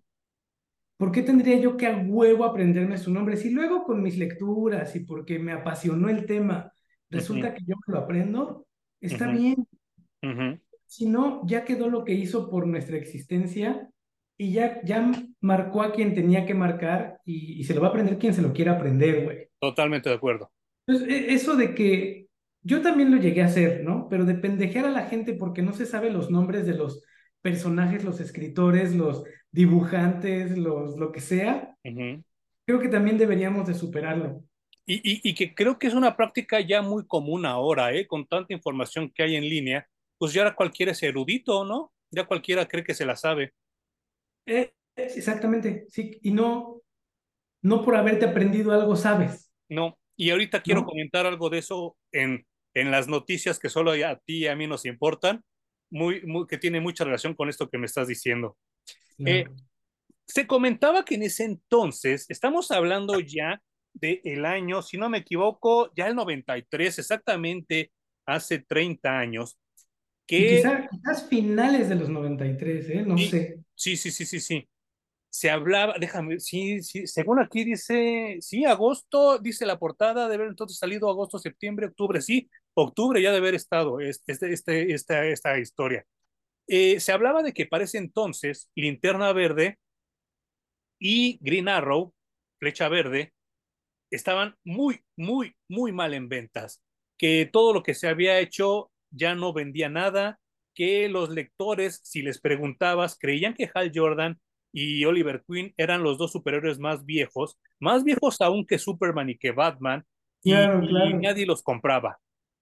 Nadie los quería leer, tenían solo un título al mes y se vendían muy mal. Entonces, DC Comics tiene a bien hacer el experimento que hizo con Barry Allen y darnos un Flash joven como lo que era Wally West. y nos introducen a Connor Hawk, hijo de Green Arrow, y a Kyle Reiner, el linterna verde de los noventas, pero no encontraban la manera de meterlo, de, presentarlo al público, y los editores tuvieron a bien volver loco a Hal Jordan, ¿no? Y, y dejar manco a Oliver Queen y que se muriera. Que para nosotros, que lo leímos, dijimos, ah, pues un cambio de estafeta, ¿no? Pero para la gente que creció con ellos ha de haber sido una supermentada de madre, ¿no? Además, a Green Lantern me parece que le dieron una gran historia que, como tú dices, sigue resonando incluso ahora, ¿no? Uh -huh, uh -huh. Pero con quien sí se pasaron mucho de ojetes fue con Green Arrow, porque lo mandaron, lo mataron de una manera ultra estúpida. Súper. Eh, tan estúpida como mataron al papá de Superman en la película de Zack Snyder. sí. ¿Cómo, ¿Cómo, te imaginas que Green Arrow se va a morir en una explosión con Superman al lado, güey? Uh -huh, uh -huh, no, de verdad lo hicieron de una manera muy estúpida que creo que el, el personaje no se merecía. Y, y, en cambio con Green Lantern yo creo que sí se sentaron a hacer planes de lo que iban a hacer de ahí a cuatro años. Y que yo creo que nunca midieron el impacto cultural que iba a tener esa historia. Jamás, porque Parallax viene a resonar en hora cero uh -huh. Y tú crees que se va a quedar allí, pero luego llega el pinche Mark Wade y retoma uh -huh. a Parallax y, hace, y, lo hace todavía más grande. Uh -huh. Y Jeff Jones. De, de Hal Jordan, pero creo que ese nombre de Parallax no jamás pensaron que iba a llegar hasta un canal de YouTube. De, de adultos mecos.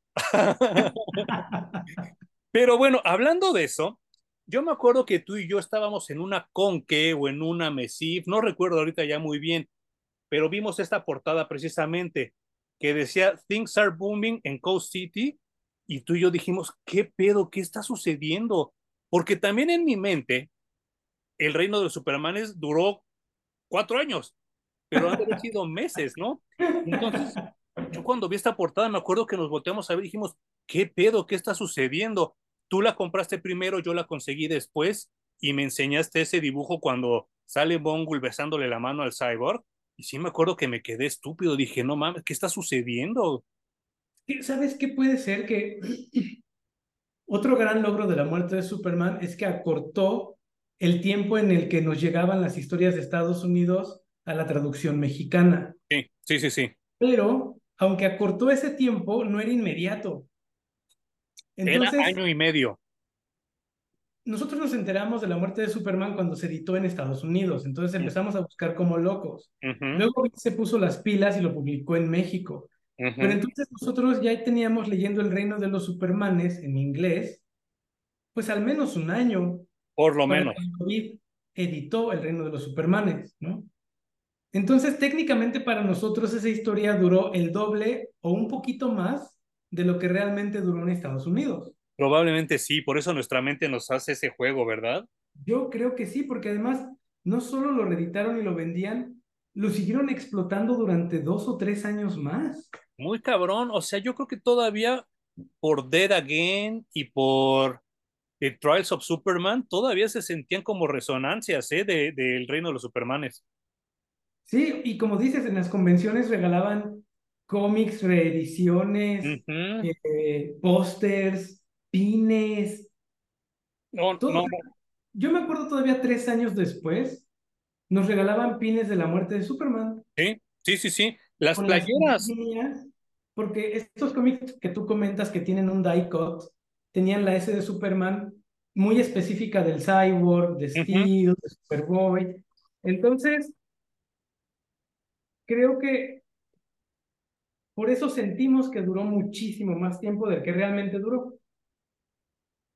Pero lo más cabrón es que, bueno, voy a hacer esto rápidamente para la gente que nos está viendo. Si nos estás escuchando, una disculpa, pero pues también es buen pretexto para que veas el video. Estas son las portadas que dice Hum. Está así, y si lo abres, aparece el póster que les comentábamos, yeah. ¿no? Y este es el de Eradicator, este es el del Cyborg, este es el de Steel, que aparece aquí John Henry Irons, y el de Superboy, que aquí está también. esta imagen que se ha vuelto icónica y que la han vuelto a hacer homenaje hasta hace poco todavía, ¿no? Sí. Sí, sí, me acuerdo.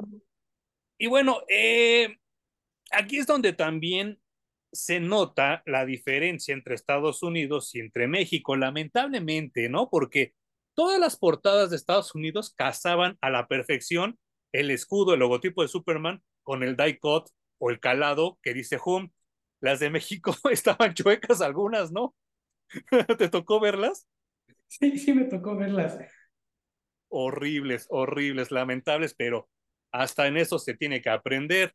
Eh, pues el cyborg con artimaña se engaña al Eradicator, le dice, vente para acá, amigo, este, vamos a salvar a alguien acá, y de repente se voltea el Eradicator y chingue, su madre lo traiciona, le dispara, y ahí, de verdad, se muere el personaje en el cómic y se muere para toda la vida porque nunca recuperó su poder chido. Ya la gente lo tomó como alguien débil y ya nunca recuperó ese poder que tenía, ¿verdad? Ante la gente. No, y sabes, creo que también tiene que ver con que lo tenían planeado porque el, este personaje de Eradicator va y obtiene sus poderes del poco poder que todavía emana el cuerpo de Superman muerto. Sí, sí, sí, sí. Pues por eso no tiene los niveles de poder que tiene el Superman original. Y además, para recargar sus poderes, él no tiene estas células kryptonianas con las que el sol hace que vaya almacenando energía. Exactamente, exactamente.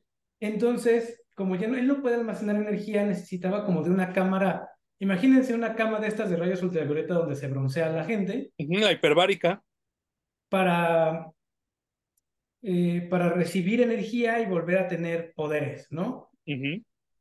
El pedo es que esa cámara la usó para meter el cuerpo de Kalel y recargarlo. Y cuando Kalel sale de esa cámara, la destruye.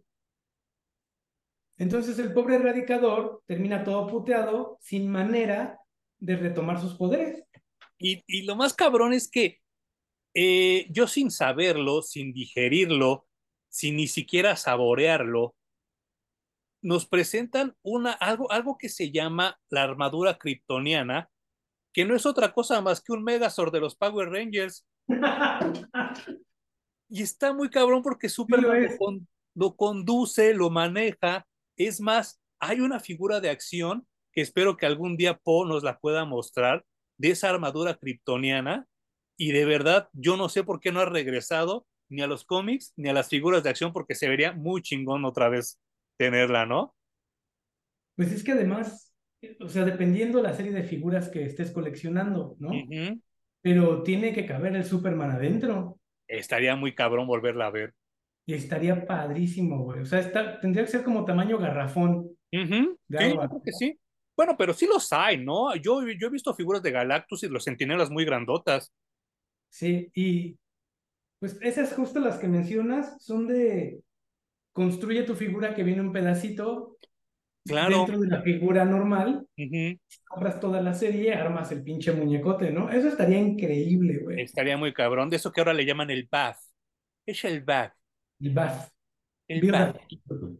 Y bueno, eh, la, historia sigue, pero aquí sí se les junta la pinche, la pinche chamba a los editores de, de, de Superman y sucede algo muy chistoso, porque también, y esta sí no la vi en una convención, fue en un programa de televisión que enseñaban Superman 81, por favor búsquenlo en, en Google, y vemos ya regresa Kalel por fin con un traje negro que hasta la fecha sigue siendo el exitazo. Yo conozco gente que todavía hasta la fecha me siguen diciendo el traje nuevo de Superman. Cuando ya pasaron 30 años dicen, oh, es que ese traje nuevo de Superman el negro se ve bien cabrón. Y yo sí de cuál nuevo, ya pasó un chingo de tiempo, ¿no? Pero la curiosidad de esta portada, que, que es hermosa, que a mí me encanta, regresa Kalel pero aquí en la portada trae el cabello corto y en el cómic adentro lo trae largo. Muy, muy, muy cabrón. Ese Superman, el cabello largo, cómo me, cómo me raya. Está buenísimo, güey. Bueno, el pinche Zack Snyder se quiso aventar la puntada de contar esta historia en cinco minutos. Pendejazo. Y no sé, pero era un gran pretexto para traer al Superman del traje negro totalmente, ¿no? Y no manches. Que le queda mucho mejor a su tipo de historias, Ujú, a fin de cuentas. ujú. Eh, yo creo que lo hizo básicamente por eso, porque es- era el único pretexto con el que podía traer un Superman más violento y, pues no sé si más enojón o más depresivo, Ajá, ajá. y además desconectarlo de esta manera de todas sus raíces, ¿no? Porque Claro. aparte de esto, en esas películas ya olvídate de que haya Clark Kent o de que haya ten- tenido padres o trabajo en el diario El Planeta, o sea, a eso vale para pura verga, olvidémoslo. Eh, obviamente aquí no es la intención, viene con ese traje negro porque es lo que se les ocurrió Sí. que le iban a poner mientras le regresaban el traje de colores. Sí, sí, sí. Y Pero que, tampoco se imaginaron la trascendencia de ese pinche traje negro, güey. no, hasta el pinche Tim Burton se volvió loco y quería que Nicolas Cage lo usara para su película de Superman. Es más, hay fotos donde sale Nicolas Cage con el cabello largo como este Superman. Pues es que lo hicieron muy bien, güey. Es- un gran, gran trabajo que tiene cosas que distintas personas buscaron replicar dentro de los otros medios que no es el cómic, ¿no? Eh, nos acaban de, no nos acaban, pero tiene pocos años que hicieron las animaciones de la muerte de Superman, el regreso de Superman, y luego lo tuvieron que volver a hacer. Porque era lamentable, ¿no? Dos animaciones de la muerte de Superman. Tanto esfuerzo quieren para replicar esto, que estuvo tan bien logrado, pero se pierden, se pierden y ninguna de las dos que han hecho me parece siquiera cerquita tan buena como esto. No, no, no, no, no, no. Y también qué bueno que lo mencionas porque también se une con las noticias que solo a ti y a mí nos importan y ahorita lo comentaré. Eh, generalmente no hacemos esto, generalmente no hablamos de, del final de la historia, pero aquí sí lo quiero comentar porque de verdad quisiera que observaran, este cómic lo compré yo en Sanborns, es el Superman 82, pero quiero que vean por favor cómo está de jodida la espina dorsal, cómo lo tuve que engrapar, cómo de aquí ya se está desgarrando, porque de verdad yo creo que son de los cómics que más he releído en mi perra vida, Ju. Yo tuve que, que reforzar con un forro mi edición de la muerte de Superman, el compendio, Ah, porque también tengo el original que compré en su momento y lo he ojeado como no tienes una idea. Pero creo que también es bonito tener esos cómics, sí, ¿no? claro, yo por eso no lo tiro, ni lo vendo, ni lo regalo. Es, es, es hermoso, güey, tenerlo y saber que ha pasado 20 veces por tus manos y lo has disfrutado 20 veces. Sí, sí, sí, sí. Eh, yo, es un compendio que incluso he prestado, ¿no? Ha, Mm, ha regresado después de probar otras manos y eso también está bonito, güey. sí, sí, sí, sí. Y me acuerdo mucho, mucho, mucho que cómo nos reímos tú y yo cuando aquí ven a- al Superman Cyborg que armando como esta kriptonita como artificial y aquí le dice Superman, es kriptonita y el cyborg le contesta con la onomatopeya, "Ujú". y aquí en México le ponen, así es. Como si los mexicanos no entendiéramos onomatopeyas, ¿no? El paternalismo. O no usáramos el... ujú. Ajá. Pero afortunadamente muchos años después cayó a mis manos, y digo afortunadamente porque esta portada que les voy a enseñar era extremadamente difícil de conseguir y muy cara, que es el foil, donde se ve atrás la cara del cyborg y adelante a Kal-El ya con el traje, el traje original, el verdadero, pero en ese entonces home era casi imposible conseguirla. Y aquí yo la conseguí y me dio mucho gusto. Y esta es la que conservo ya como con más cuidadito. La otra, pues como es se las enseñé, la releí hasta el pinche cansancio, ¿no? Sí, a mí me encanta esa portada, güey. También es una de mis favoritas. Yo creo que también es, es lo que te decía, yo creo que es así de mis favoritas. Y no ha pasado el tiempo, ¿eh? Porque la veo y no se ve un dibujo viejo, una portada vieja. Muy bonito toda la chamba que hicieron, ¿no? Sí. Y Sí, bueno, al final creo que eh, hicieron lo mejor que pudieron hacer porque ninguno de los cuatro era el que nosotros conocíamos. Es decir, el, tenían que pasar chingos de meses para que nos trajeran al verdadero Superman y nos revelaran cómo fue que regresó. Y yo quedo súper satisfecho, güey. Creo que hay, solo hay una escena que creo que la contaron muy rápida, que es cuando Superman llega en el traje y sale del traje y entonces ve a Steel, a Superboy, a Lois Lane y tienen una plática en la que convence prácticamente a los tres de que le crean. Sí, claro, claro. Y creo que eso lo hicieron rapidísimo, lo hicieron como en cinco paneles, Cinco, sí, pero de ahí en fuera todo me parece que lo hicieron magistralmente. muy bien, muy bien. Y aquí está, miren, para que vean que no les miento, aquí está la edición mexicana donde dice, así es. Eh, sí, creo que como bien dices, fue muy rápida la resolución, pero también te estaban hablando de un momento donde o te subías o te morías, ¿no? Porque Sí, pues ya el cyborg destruyó Coast City y estaba creando algo que se llamaba Engine City, que de verdad visualmente era algo así como muy aberrante, porque eran puras máquinas, pura pinche, este, pues como fábricas, cosas así. Hagan de cuenta Catepec pero este era algo, algo bestial, era algo brutal, y era de en chinga tenemos que, que, que apoyarnos en alguien. Este güey dice que es Superman, vamos a creerle ya por quinta vez, pero ya cuando Superman quiere usar sus poderes, que creen que no estaba cargado al 100%. Y y estaba entonces súper disminuido, güey, no podía ni volar. no pueden ni volar, le prestan botas, ¿no? Ajá, botitas con, con jets para poder llegar hasta Coast City o Engine City ahora. Y él, él mismo lo dice, güey, o sea, me va a llevar esto horas cuando, me, cuando tenía poderes eran minutos, ¿no? sí, sí, sí, sí. Y, y, Pues al final creo que nunca le regresan realmente sus poderes al 100, pero el güey está metido en la batalla. Obviamente le cubren las espaldas John Henry Irons Steel y Superboy. Y Hal Jordan. El güey está metido en la, en la refriega, ¿no? No se raja, ¿no?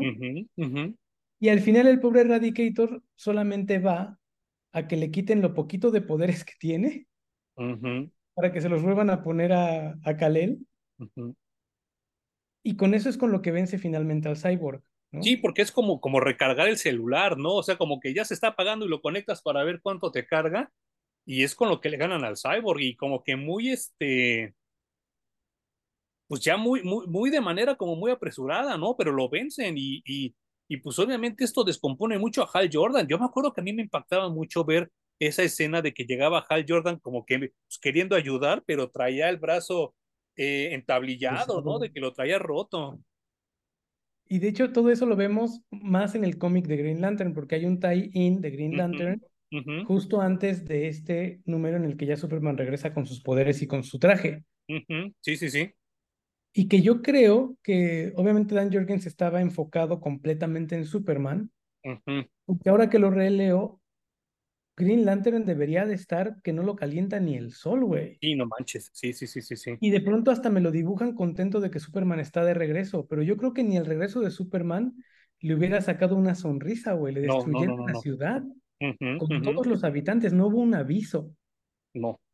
Ella no más, sabe, él no sabe siquiera si Carol Ferris está viva. exacto, ¿no? Sí, sus papás, nadie. Su hermano, no, no, no tiene ni idea. Entonces, aquí sí creo que les falló un poquito, pero entiendo que el güey, Dan Jorgens, estaba metido en contar su historia de Superman y lo de Green Lantern era ya que alguien más se haga cargo de eso, ¿no? Claro.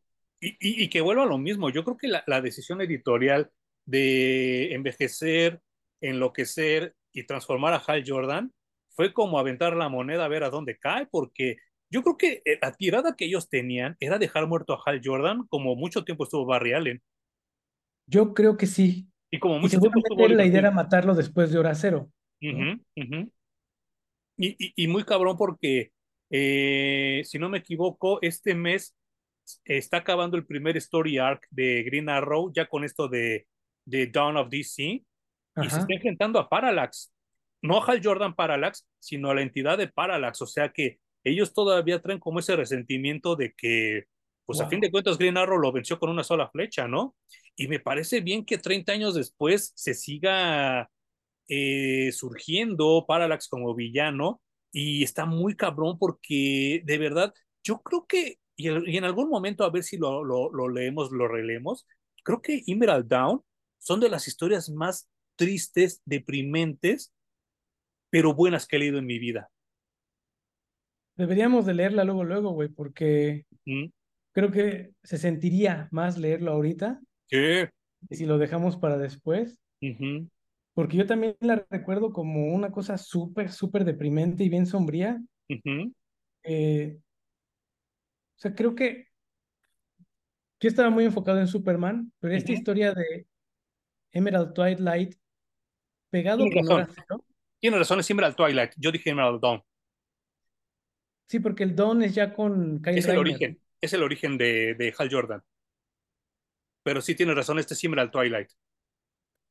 Eh, junto, junto, con Hora Cero son las dos historias que me llevaron a hay que comprar otros títulos, porque los otros títulos también están chingones. Opino lo mismo que tú. Y, este, y, y, es que particularmente, sí, la muerte de Superman la compramos por el boom. O bueno, yo voy a hablar por, por mí. La, muerte de Superman la compré por el boom. Eh, el funeral lo compré porque era lo que seguía y que se me hizo, pero pesadísimo y eterno. Pero yo creo que el regreso de Superman y el reino de los superhombres fue lo que me hizo que me enamorara yo de Superman, que hasta la fecha sigo yo disfrutando mucho, mucho su lectura. Totalmente de acuerdo. O sea, yo, yo era fan desde, desde mucho tiempo antes de Superman, uh -huh. pero nunca había comprado, pues ni siquiera el título aquí en México, uh -huh. digamos, eh, religiosamente. Claro. Y tuviera consecutivos todos hasta después de la muerte de Superman, ¿no? Sí. Y es que la historia era tan buena que te atrapa y si te da curiosidad, ¿qué chingado sigue? Claro, claro. Y quiero nada más para terminar mostrar estas dos portadas, que es cuando regresa Superman. La primera es la portada estándar, que también la tengo maltratadísima, porque no saben cuántas perras veces leí, abrí este cómic, se lo presté a la gente, la gente lo leyó, lo disfrutó, y tengo este otro que también me lo compré, que es la edición ya, eh, pues prismática, holográfica, no sé cómo llamarlo, pero que de verdad me enloqueció. Y afortunadamente, como comentaba hace rato, eran muy baratas, muy baratas, y nos dio la oportunidad de leer todo este story arc que 30 años después la puedo catalogar como de mis historias favoritas de Superman. Yo después de leer La muerte de Superman, ahí lo dejé, leí un poco del funeral, pero luego me valió madres. Uh -huh. Después me topé con esa portada prismática que tú, que tú tienes, uh -huh. y de ella no me despegué jamás porque ahí regresaba el Superman original, uh -huh. y entonces yo dije, ¿qué pasó en medio? Sí, claro. Entonces me tuve que regresar a buscar todo de lo que había después de la muerte de Superman, y obviamente como ya no hay Sanborns para leerlo, porque Sanborns va, a, digamos que lo, lo publican, Sanborns lo pone en sus stands y luego desaparece porque lo viene regresa. nuevo. Uh -huh. Entonces tuve que ir a comprar todo lo que había pasado uh -huh. Y ya me atraparon, güey. Ya quería saber qué pasaba después con este Superman que acababa de regresar. Sí, sí, sí. Y porque hay varias historias que se quedan. Uh -huh. Ya no hay manera de parar después de eso, güey. sí, yo creo que muchos estamos igual. Y sí, eso es lo que a mí me hizo como que reenamorarme del personaje, porque obviamente con los super amigos, con las caricaturas de Superman, con las películas de Christopher Reeve, es como cuando lo conoces por primera vez, te enamora, pero esto del reino eh, para mí es genial, es de, las, de los esfuerzos editoriales más grandes que yo he leído, porque yo creo que Nightfall no fue tan bueno ni tan bien planeado como esto, y subsecuentemente todo lo que han hecho después de esto no me sabe a nada, ¿eh? Cualquier otro personaje que se muera, a excepción de, ya lo he dicho muchas veces, Archie y el Capitán América, no le llegan ni a los talones a, esta, a este story arc. Ya nada más para cerrar, hay un epílogo en donde van a hacer, digamos que un funeral para la ciudad mm. de Hal Jordan, uh -huh. en el que Superman llega a Ciudad Gótica a recoger a Batman. Ajá. Y Batman ya no es Bruce Wayne. Batman en ese momento ya es Azrael. Ah, claro. Entonces llega, lo mandan llamar con la batiseñal, se asoma y dice, verga, está Superman. Se va a dar cuenta de que no soy Bruce Wayne. Entonces intenta cruzar dos palabras y largarse a la chingada de allí. Uh -huh. Y Superman, con la prisa que lleva por llegar a, a esto de Coast City con Hal Jordan, pues se va, decide irse, no seguir investigando, pero como que le queda ahí el, la espinita de este pinche Batman está raro. Sí, sí, sí, sí. Y ya es, es hasta ahora cero donde se vuelven a reencontrar los dos, ¿te acuerdas? Sí. Que dicen, de hecho, intentaron como que hacer ese mismo movi- movimiento en el título de Batman, como lo que hicieron con Superman, y no le salió, güey. No le salió, no le salió. Y a mí me gusta mucho ese diálogo cuando los dos se encuentran y dicen, creo que hemos tenido el peor año de nuestras vidas. Está muy, muy, muy cabrón. Pero eh, ya eso será harina de otro costal, ya hablaremos de eso después. Y no quería que hubiera un cuarto bloque, pero perdón, es que de verdad este, a mí me apasiona mucho esta historia del regreso de, de Superman. Y cuando yo leí la noticia de que se cumplían 30 años, le dije al Hum, necesitamos hacer un programa de este pedo y ve cómo, no sé si tú, yo lo he disfrutado mucho. Yo también, a mí me encanta esta historia, güey. Es Eh, muy recomendable leerla, creo. Sí, no, y, y- aprovecho para, para hablar de nuestro amigo también, eh, que eh, justo ahorita donde estábamos en lo del corte, estaba leyendo que nos escribió nuestro amigo eh, Daniel, que, que él también siempre nos este, trata como de comentarnos y cosas así. Daniel García, que dice que le encantó nuestra recomendación de Starman y que ya consiguió todos los números y que está muy contento leyendo. Asumo que ha de ser digital, asumo que ha de ser como un ómnibus digital porque no creo que los haya encontrado así. Y sí, sí, qué chingón y qué a toda madre, ¿no? Pero sí, Pues que, los presuma, güey. y si, si es así, te felicito mucho, mi querido Daniel. Y este, pero también de esta misma manera, pues lean todo esto del reino de, de los superhombres, porque está muy cabrón, ¿eh? Muy cabrón. A mí me, estoy- yo estoy muy contento de haberla releído y de haberla reencontrado. Ya ni siquiera sé por qué ves, porque si te dijera es la cuarta o la quinta, quizás no, quizás ya llevo más veces de haberla leído. probablemente yo también, sin contar las veces que saqué los cómics para copiar algún dibujo de ahí. Eh, Y yo, yo los he sacado miles de veces para completar la colección, Mm, porque incluso hay veces que el cómic está muy arrugado, muy maltratado y digo, ah, como que me gustaría tenerlo en mejor estado. Entonces ahí voy haciendo mi listita de lo que tengo que comprar, güey. Sí, sí, sí, sí, está muy, muy, muy cabrón. De verdad, léanla, se las recomiendo altamente. Eh, esto me lleva home, espero nos dé tiempo, si no ahorita nada más te, te doy esta primera noticia que solo a ti y a mí nos importa. Eh, esta chava Rachel, que es Blancanieves, Ah. ahora, esta semana se volvió a meter en problemas, volvió a decir más tonterías, volvió a decir más cosas y resulta que a dos semanas de la, de la, del evento de la convención de Disney llamada D23, se está considerando fuertemente echar para atrás la película y no sacarla. ¿Qué opinas tú de eso, Pum? Eh, que creo que esto se está volviendo un caso de cómo echar a perder tu película antes de que salga. Y les está lloviendo muy cabrón por la huelga primero, que esa es para toda la industria, sí, ¿no? Los actores ya se pegaron. sí, Luego, para acabar de chingar a Disney, diagonal Marvel, diagonal Star Wars, uh -huh, se les están sindicalizando o, o están votando para sindicalizarse uh -huh, los artistas de efectos especiales. uh -huh, uh -huh. Si estos güeyes logran un pequeño movimiento importante dentro de la compañía, todos los demás van a querer sindicalizarse, güey, claro. ¿no? Y esto lo están enfrentando mientras lo último que han sacado han sido fracasos rotundos de taquilla, güey. Muy malos. Entonces, no sé si a Disney le queda el recurso de ya no saquemos nada y declarémonos en bancarrota. Mm. O declaremos en bancarrota algunas subsidiarias que tenemos dentro de la compañía. Uh -huh. Pero no creo que le quede mucho dinero para seguir invirtiendo en los proyectos. Tienen un año, no, no recuerdo si desde, desde el 2022 o empezaron en el 2023, en el que han estado cancelando proyecto tras proyecto, tras proyecto, tras proyecto. Uh -huh. Y cada vez reducen más su producción. Sí, no manches. Y lo poco que yo he visto, no vale la pena. No, no, no, está muy cabrón. Y eh, justo quería hablar de eso, porque hace rato tocábamos el tema y espero me dé tiempo, si no, ahorita regresando. Eh, vivimos en una época donde tenemos un teclado pegado ya a nuestros dedos. Entonces, por lo mismo, es muy fácil que nosotros demos nuestra opinión, por muy sesgada o pendeja que sea. A veces lees opiniones en internet que dices, ah, no mames, este güey sí le sabe, pero es el 1%. Hay otro 99% de la gente que de verdad es su hit del día comentar pendejadas en internet.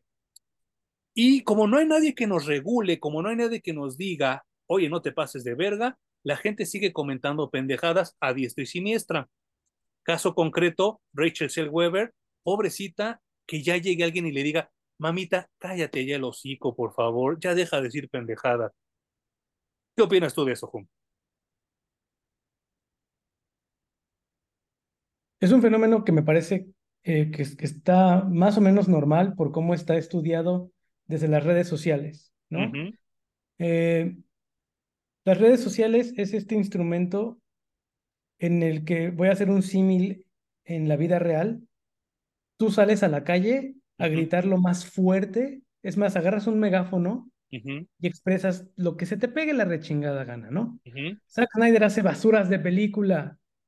Es exactamente lo mismo que si vas a Twitter y lo escribes. Claro. Nada más que en tu colonia te va a escuchar menos gente que en Twitter. La diferencia entre salir a la calle y gritar tu opinión y escribirla en redes sociales es que en redes sociales nadie te parte tu madre si está en desacuerdo contigo, güey. Exactamente. Entonces, estás gritando desde un lugar extremadamente seguro en el que te puedes sentir la persona más importante y más inteligente del planeta si se te pega la gana. Uh -huh. Y si yo te preguntara a ti y a la gente que nos escucha y nos ve, ¿cuántas personas conocen en su vida que les gusta hacer comentarios solamente por ver la reacción en el que tienen enfrente? Muchas. Uh -huh. Y regularmente malintencionado, como para chingar, como para meter el dedo en la llaga, como para hacerte sentir mal. Buscan una reacción negativa. Uh -huh. Y luego otra pregunta que me gustaría hacerle es, ¿cuántas preguntas conocen que les encanta engancharse con eso? Sí, claro, sí, sí, sí. Eh, lo decía muy bien el Nostalgia Critic en un video que él tiene que se llama El humor ha ido demasiado lejos, así como pregunta, y él dice que en el Internet solo hay dos tipos de personas, el que cada mañana busca ofender a alguien y aquel cabrón que le gusta ser ofendido. Y creo que tiene mucha razón. Seguramente esta chavita ya, ya encontró en hacer ese tipo de declaraciones su manera de llamar la atención y de que la gente se enganche con ella, güey. Uh -huh, eso uh -huh. es, obviamente eso es muy narcisista y muy egoísta, pero en ese medio y, eh, y en las redes sociales es lo que funciona. Uh -huh. Entonces, como tú bien dices, los asesores de las compañías que distribuyen, crean y generan este tipo de contenidos, eh, tienen mucha gente a la que le pagan mucho dinero para que asesore a los, a los actores e incluso abogados que hagan cláusulas acerca de cómo se tiene que expresar tu estrella del momento, ¿no? Uh -huh. Entonces creo que todo está ahorita fuera de control, güey. Y este, este afán de la libertad de expresión la hemos entendido tan mal. Sí, no manches. Que ahora estamos viendo, ¿no? El, el fruto de todo este malentendimiento y de dónde, hasta dónde estamos llevando extremos ridículos nuestras banderitas de eh, diversidad, libertad, di, libertad de expresión, eh, todo esto que ya hemos hablado en varios programas que le llaman la cultura woke, uh -huh. y que en dónde va a terminar, no sé, pero creo que ya estamos viendo un poquito el final de esto. El ocaso, claro. Y sabes qué, a mí me da mucha tristeza porque eh, yo recuerdo que cuando tú y yo éramos chavos, estábamos en la prepa, todavía un cachito de la universidad, pues nos gustaba mucho ser transgresores, oír música transgresora, eh, pues sí, como que aventarnos nuestro tiro en la calle con alguien, ya sea verbalmente o físicamente, a puñetazos, pero de ahí no pasaba. Creo que ahora la gente, porque no es ex exclusivo de los chavitos, creo que ahora la gente que ofende y se ofende ha magnificado esto como al 75% y entonces ya los insultos cada vez son más fuertes, pero irónicamente más vacíos. Y entonces estamos buscando y estamos causando y propiciando un encono social totalmente artificial que solo va a ser el sabor del mes. Y dentro de 10, 15 años, nadie se va a acordar de las marchas del 8M, nadie se va a acordar de los insultos que hizo esta muchacha a, a través de Twitter o de sus entrevistas, nadie se va a acordar de, de tantas cosas, porque si me preguntas a mí, a Emanuel a Armas, a mis 43 años, lo mismo yo lo viví con el ejército zapatista, con el, el Faltan 43, con el Yo Soy 132, que no fueron a ningún lado, pero cómo chingaron la ciudad un año de la vida. Creo que las, las marchas son importantes porque mediáticamente te dan voz. Claro. Pero la lucha no está allí. Uh -uh. Es solamente un artilugio de mercadotecnia, güey. Para que también que genera dinero, claro. Gente. Por supuesto que sí. Pero tu lucha, la que tú decidas que sea en la vida, no importa, no está en una marcha, güey. Está uh -huh. mucho más interna y en tu círculo más inmediato, ¿no? Eh, la otra cosa que me gustaría apuntar aquí sobre el tema de las cancelaciones y, y esta actriz de, de Snow White es que no, no nos compremos que las redes sociales es la humanidad entera. Qué buen punto, qué buen punto. Hay que recordar que las redes sociales son un pequeño porcentaje de personas que están metidas allí. Uh -huh. Eh, Elon Musk ya hizo este ejercicio de comprar Twitter y ver cuántos bots existían y cuántos seres humanos realmente estaban enganchados allí. Uh -huh. Y así debe de ser en todas las redes sociales que conocemos. Entonces, si de por sí el universo ahí es muy pequeño, uh -huh. quitas los bots, se hace todavía más pequeño. Más pequeño. No es una muestra real de lo que está ocurriendo en nuestra sociedad. Entonces, como compañías, el mejor consejo es no vayan por allí, güey. No, no, no, no, no, no. Mecanismos ya mucho más probados de años y años y años atrás, que obviamente montados también en un poco las redes sociales, uh -huh. pueden tener estos ejercicios en los que saben realmente hacia dónde está girando la sociedad. Pero si te compras que son solo las redes sociales, estás, estás muerto, güey. Eh, hay dos ejemplos muy lamentables de esto que, que, voy a mencionar.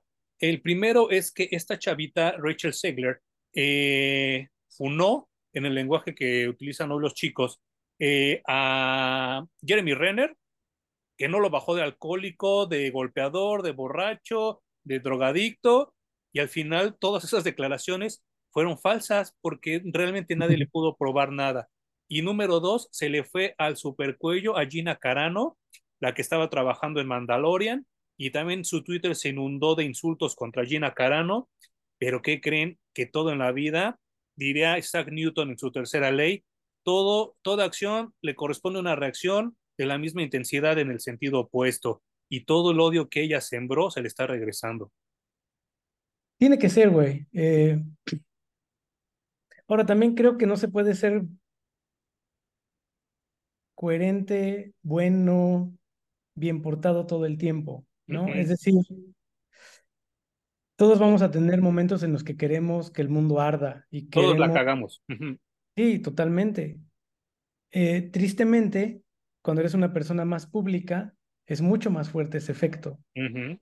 Entonces, rodearte de gente con más experiencia y más inteligente que tú es ultra importante en esas etapas, güey. Totalmente Porque de acuerdo. Si no, tú solito vas y escogiste la piedra, la trabajaste, le pusiste la inscripción y la pusiste sobre tu tumba, güey. Sí, claro, totalmente de acuerdo. Qué culeros, eh... su casa productora, que es Disney en este caso, uh -huh. que la dejen desprotegida a ese nivel también. Sí, pero es que también ella la ha cagado mucho porque yo no uh -huh. me acordaba que ella fue una de las morras que sale en Shazam 2 y que le preguntaron, oye, ¿qué tal estuvo tu experiencia en Shazam 2? Yo nada más acepté la chamba porque no tenía trabajo ni dinero. No puedes dar ese tipo de respuestas a tus 24 años, güey. O sea, ah, Un poquito de humildad, ¿no? Sí, exacto. Y eso se le nota mucho a, este, a esta chavita, se le nota mucho a Ángela Aguilar aquí en México, se le nota mucho a mucha gente que, que de verdad eh, es soberbia artificial porque no han hecho nada para ganársela. Insisto, James Cameron, digo, a mí no me caerá muy bien como persona, pero es un gran director, el cabrón.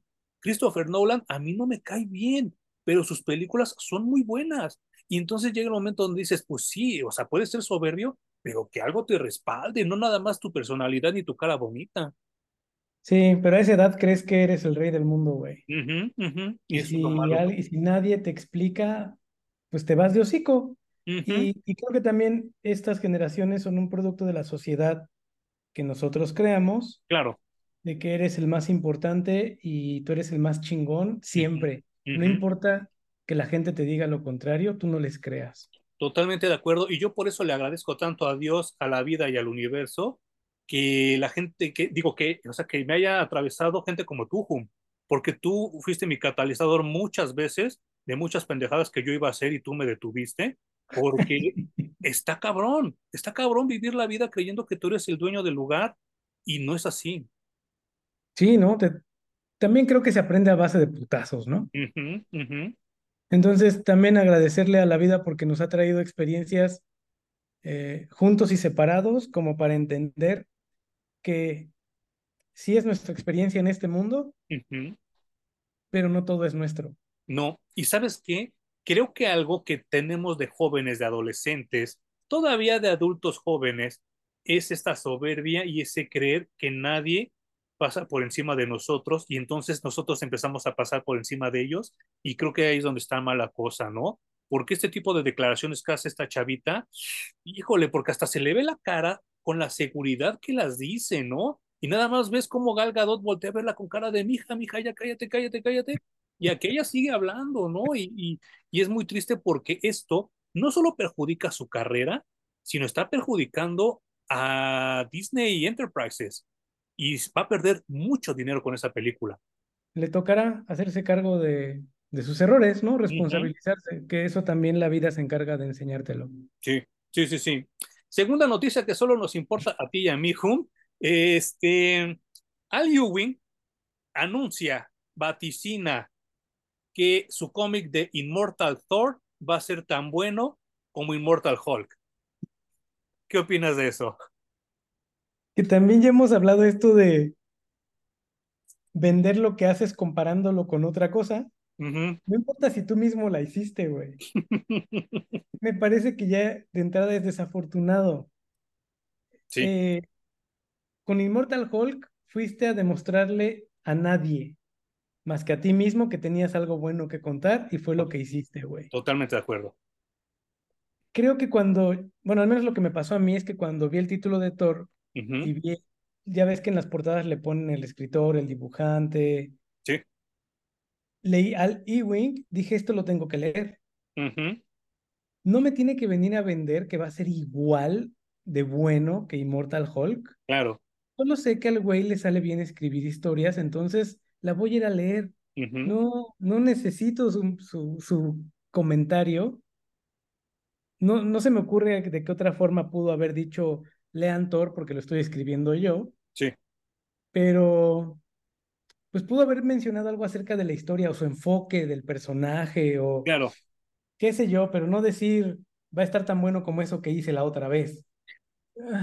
Aparte, ¿sabes qué? Creo que le dejaron el balón a cinco yardas del touchdown, ¿eh? Porque Thor es un personaje que lleva roto 20 años.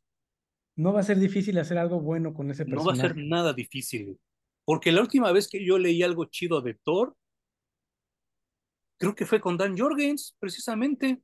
Te mandé un video de un canal que veo constantemente en YouTube que se llama Te lo resumo así nomás. Ajá. Que era de Christopher Nolan. Sí, sí, sí. Y obviamente la sociedad piensa que la mejor película de Christopher Nolan es The Dark Knight. Sí, no manches, sí, sí, sí. Entonces, cuando menciona esa película, dice Christopher Nolan no la tenía tan difícil porque lo único que tenía que hacer era una película de Batman que fuera mejor que las dos anteriores, que era Batman Forever y, y Batman, Batman... Sí, claro. Entonces, con Andy Wink pasa más o menos lo mismo, hacer algo mejor que lo que han hecho últimamente con Thor no va a ser complicado. Está papita, porque miren, si recordamos, después de lo que pasó con Dan Jorgens, que Dan Jorgens también medio derrapó el calzón ahí, porque con eso de que mató a Odín, mató a todos y hizo que Thor fuera el nuevo Odín, eso no me encantó.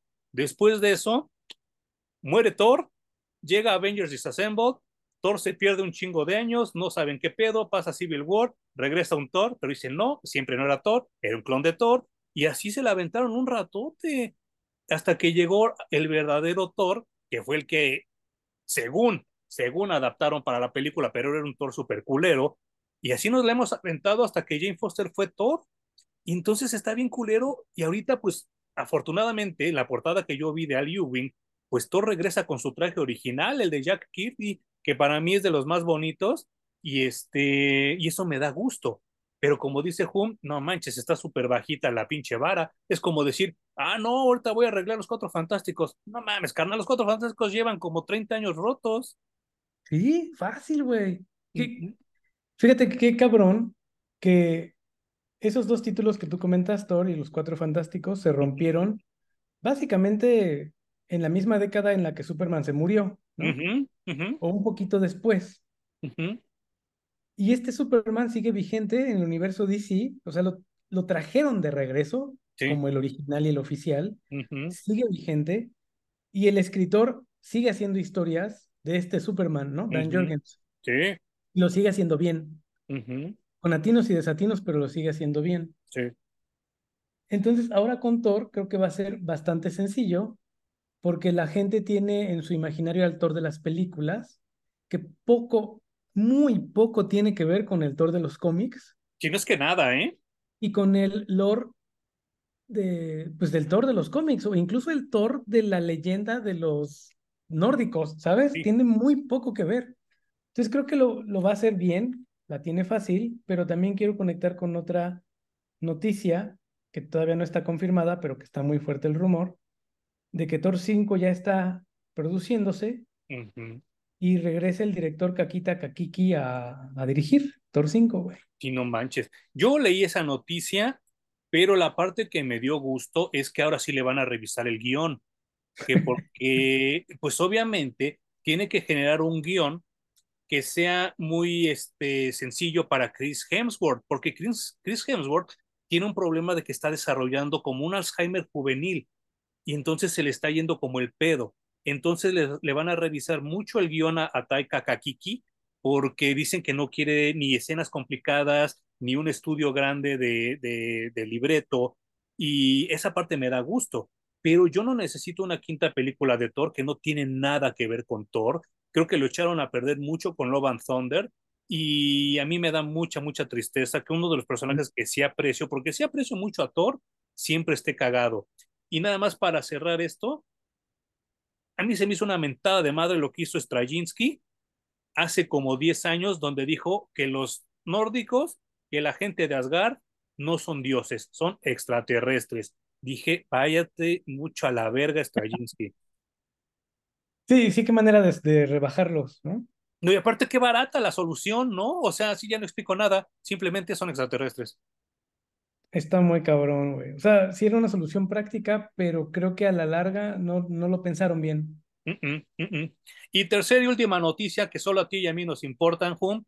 Eh, esta chica, Josephine Campbell, probablemente no les suene, pero esta chava es la que está ahorita con el caballo en las riendas de esta serie llamada My Adventures with Superman. Ella la entrevistaron en Superman Homepage y dio una entrevista muy larga, muy abundante, pero me llamó mucho la atención y por eso quiero pedir tu opinión, porque ella dice que su blueprint, que su escena principal, que todo, toda su inspiración es el Superman de John Byrne.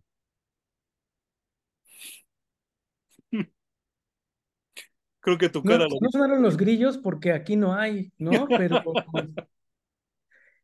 O sea, mi cerebro empezó a viajar a la velocidad de la luz buscándole una conexión y una lógica a ese comentario y no la hay. Dice que por eso hasta pidió que a Lois la dibujaran con el cabello corto, porque él, él, ella cree que el mejor Superman es el de John Byrne y que es el que nos está dando. ¡Wow!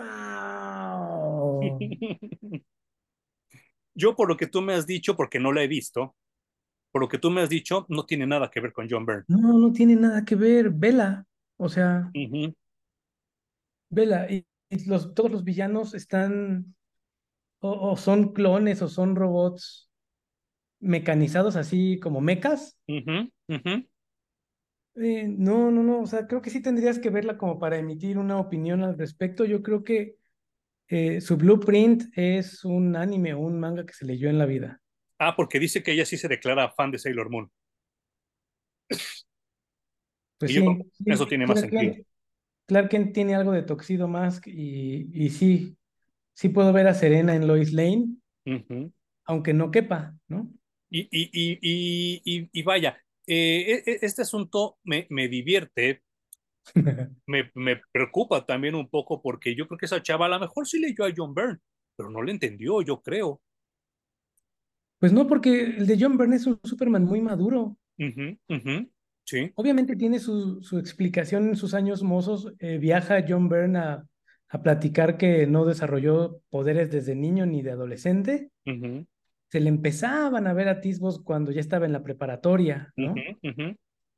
Y luego ya se le vino a desarrollar completamente más cuando ya estaba para la universidad. Sí, sí, Entonces creo que no, no, no, no válido para nada su comentario. Se tendría que regresar a leerlo otra vez. sí, sí, sí.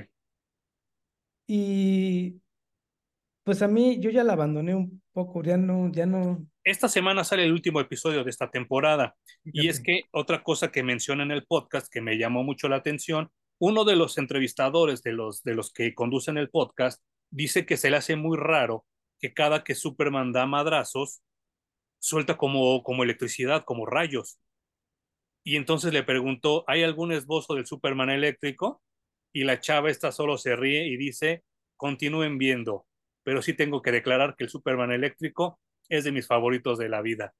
Y entonces a mí me, me, me, me, sorprende la declaración, una porque creo que ese Superman eléctrico nada más me gustaba a mí, ¿no? Y, y este, y, pero a mí sí me gustaría ver, aunque sea uno o dos capítulos, el Superman eléctrico, de Superman Red y Superman Blue. Pues yo creo que lo vamos a ver de regreso y se va a poner de moda en todos lados. Uh -huh. A John Kent le están desarrollando mucho más ese lado de los poderes, el lado Uh -huh. eléctrico. Y lo del, ¿cómo se llamaba el de la supernova? Sí, eh, ay, se me fue el nombre. A mí también el se me escapó. Solar Blast. Ajá, que, que, que, tenía el de los nuevos 52. Uh -huh, uh -huh. Lo están desarrollando también a Jonathan Kent. Entonces, entre que va a ser más eléctrico este y el de las, avent las aventuras con Superman va a ser...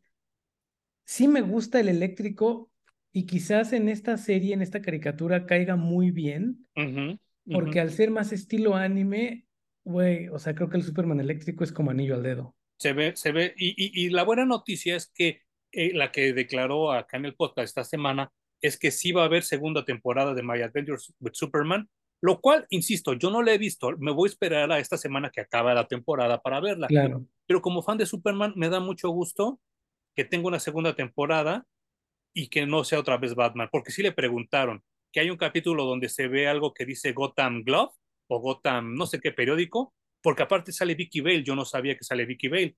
Y entonces le pregunta a este, este chavo, oye, pero no nos vas a arruinar el pinche pastel y vas a meter a Batman en la segunda temporada, ¿verdad? Y dice, no, no, no, siéntanse seguros de que Batman no va a aparecer en la segunda temporada, lo cual a mí me hace descansar mucho, ¿no? Y me gusta que una caricatura de Superman tenga una segunda temporada. Sí, güey, que tenga éxito y que la gente le guste y la esté viendo, a mí me encanta. O sea, uh -huh, uh -huh. más Superman por todos lados, para todas las generaciones. Yo estoy fascinado. Uh -huh. ya, ya, ya te lo hemos dicho un poco hasta el cansancio. Yo tengo mi resquicio de los cómics. Sí. Entonces, aquí puedo seguir viviendo mi universo perfecto y bonito. Uh -huh. Y los medios pueden hacer lo que se les pegue la gana y disfrutaré lo que me acomode. Y lo que no, lo abandonaré. Claro, no totalmente de acuerdo. Pum, ¿Alguna recomendación que tengas esta semana? Vi a Soca, mm. Pero solo vi el primer episodio. El, la premier fue doble, estrenaron Sí. dos episodios al mismo tiempo. Solo vi el primero y me surgieron tantas preguntas, güey. Yo solamente había tenido mi llegue de Star Wars animado con The Clone Wars. Exactamente, eso iba a, a comentar. Nunca vi Rebels. Tantas preguntas tuve que me fui a ver Rebels Mm. y vi la primera temporada. No mames cómo la disfruté. Y que dicen que es la peor, ¿eh? Que la primera temporada No es la mames. que es como caquita, pero después de ahí se pone bien chingona toda. Me encantó la primera temporada de Rebels, así que estoy seguro que voy a disfrutar ahora con tu comentario más las siguientes tres temporadas. Son, son solo cuatro. Y curiosamente veo que el productor es Dave Filoni. Sí, el creador de Rebels. Que, y que está obviamente bien ultra metido en The Mandalorian y está ultra metido ahora con Ahsoka. Entonces creo le tengo un poquito más de fe ahora a Ahsoka después de haber visto el primer episodio, después de haber visto Rebels y saber que el mismo equipo está involucrado en, esta, en este producto. Lo que ahora es, quiero hacer es no ver a Ahsoka hasta terminar Rebels. Entonces, mi ah. recomendación como fan, les digo, no soy fan de 10 de Star Wars, pero sí me considero un fan de la saga, eh, es vayan a ver Rebels. Eh, ¿Qué empute ahora, después de ver Rebels, qué empute recordar los episodios 7, 8 y 9 de la Guerra de las Galaxias, güey? Sabiendo que ya tenían todos estos cimientos que hayan ido a producir esta basura de trilogía. O sea, lo único que no le agradezco a Rebels es que me trajo el empute al doble de la última trilogía de Star Wars, pero agradecido con que sí hay buenas historias y buenos personajes todavía en ese universo, güey. Ahora que menciona los personajes, eh, Star Wars yo creo que es de las franquicias menos sexys de la ciencia ficción. Sin embargo, en Rebels sale una piloto Twi'lek que si no me equivoco se llama Hera. Yo desde que vi el dibujo dije, no mames, qué vieja tan sexy. Y está muy cabrón. Hasta me he visto tentado en comprar la figura de Black Series, ¿no? Eh, pues ya que la veo en carne y hueso, se sigue viendo igual de sexy, pero le da un plus cuando me entero que es Ramona Flowers. Es Ramona Flowers, es lo que yo dije desde que la vi, güey. Dije, es Ramona Flowers, ya le me dijo, no, no es, se parece mucho, pero creo que no es. Yo estaba convencidísimo de que era Ramona Flowers. Súper sexy, ¿no? Azoka también se me hace, o sea, Rosario Dawson me parece una cosa, güey. Deliciosa. Sexy. Eh, bueno, mi recomendación es vayan a ver Rebels si es que no la han visto. Y yo la estoy disfrutando un montón, güey. De, de, Azoka no puedo decir nada, pero quería mencionarla porque fue la que me llevó a ver Rebels. Eh, ¿Antirecomendación tienes, Juan? Bendito sea el Señor, no. Qué bueno. Eh, yo quiero comentarte que mi recomendación esta semana, pues dirías tú que me seguí como la gorda en el tobogán y empecé a ver JoJo's Bizarre Adventure en Netflix con relación a lo que comentábamos de Hokuto no Ken. No mames, qué buena está, ¿eh? No me imaginaba que fuera tan buena, tan coherente, tan bien escrita. Yo hasta me imaginaba que iba a ser un poco meca, pero no, está bien buena, porque como que junta eh, madrazos con vampiros, con superstición, con artes marciales y el ki y todo, y todo lo hace bien, bastante recomendada. Apenas fue la primera temporada, no sé cómo estén las demás, pero de verdad, de nuevo hasta se me llenaron los testículos de ver tanta violencia, chichis por todos lados y la verdad, muy buen diseño de personajes. Netflix necesita apostarle más a la animación que a los live action. Eh, todas sus películas con super estrellas que ha producido en los últimos años han sido pura babosada. Y los live action que ha hecho a partir de animes tampoco han estado buenos. Falta ver One Piece. lo que quisiera ver cómo les va con One Piece. Eh, todas las animaciones han recibido muchos aplausos, güey. Me han recomendado. Tú ya recomendaste Devilman. Sí. Eh, ya, ya estás recomendando ahora el JoJo's Bizarre Adventure. Obviamente, Voltron me la recomendaron muchísimo. Me dio mucha hueva, eh, la verdad. Eh, hay otra, Arcane, que también estuvo buena. O sea, han hecho constantemente animaciones que han valido mucho la pena y no la están viendo. Creo que no, la, no están volteando a ver el éxito que han tenido con animaciones. Y mi anti-recomendación, Hum, es, si eres fan de Star Wars, güey, ya cállate la boca, o sea, neta, ya, solo tú solito te estás echando a perder la vida, tú solito te estás amargando, porque ahora resulta que no, que Ahsoka es basura, que no, que lo que hizo Rebels no es canon, que Clone Wars es, también caca. Y mira, te entiendo, te entiendo, chaborruco, que ya tu vida se acabó y que tienes que darle esta feta a tu hijo, a tu sobrino, a quien quiera, pero güey, ya es hora de darla, ya suéltala. Yo vi Clone Wars me pareció buena. Yo vi Rebels la primera temporada, también me pareció buena, aunque dicen que es la peor. Y esto parece que va a ser bueno. Pero como no sale tu Anakin, como no sale tu Obi-Wan, como no sale, la estás descalificando. Neta, primero siéntate a ver todos los productos que hay y luego criticas, porque hasta donde yo tengo entendido, Ahsoka dicen que está mejor hasta que Andor, la, la serie. Wow. Bueno, habrá que esperar. Eh, yo siempre les doy a las series o caricaturas unos cuatro episodios antes de decidir si me atrapó, si está chingón, le voy a seguir, o eh, esto no está siendo para mí. Entonces, nos faltan todavía dos episodios de Ahsoka como para poder comentar sobre ella. Pero, aparte de Batman en este canal, el otro fandom odiado es el de Star Wars. Porque los dos son re pinches tóxicos, güey. Muy tóxicos. Entonces, miren, cállense la boca que antes de ver un buen producto de Star Wars van a pasar muchos años. Eh, yo espero que Ahsoka, con esto de Rebels y que es el mismo equipo creativo, solucionen un poco de los problemas que han tenido últimamente con las continuidades, con presentar personajes. Pero también esto ya lo hemos dicho, el universo de Star Wars está en otros personajes, ya no está en los Skywalker, ya no está en los Solo, en los Chewbaccas, güey. No. El androide animado de Rebels tiene mucho más personalidad que Artudito y que Citripio juntos. Entonces, ya, güey, exploremos otros rincones de esta galaxia muy, muy lejana que creo que valen mil veces más la pena que regresarnos con los mismos de siempre. Aprendan de Star Trek, amigos de Star Wars. Hay mucho que eh, aprender.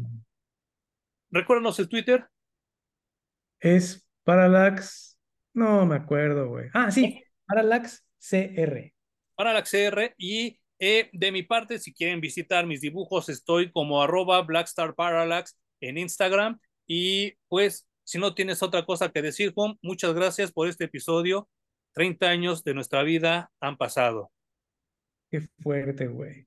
Pero aquí estamos entregándoles un poquito de nuestro tiempo con esta sabiduría después de tantos años de estar en este planeta, güey. Sí, sí. Y gracias a los que nos escuchan, a los que nos aguantan todo este tiempo, cuatro bloques. Se dicen fácil, pero aguantarlos no lo es tanto. Ojalá que sí, ojalá que sí sea fácil para la gente que está manejando, trabajando, whatever. Pero muchas gracias por escucharnos y nos vemos la siguiente entrega de Parallax Comics Reviews.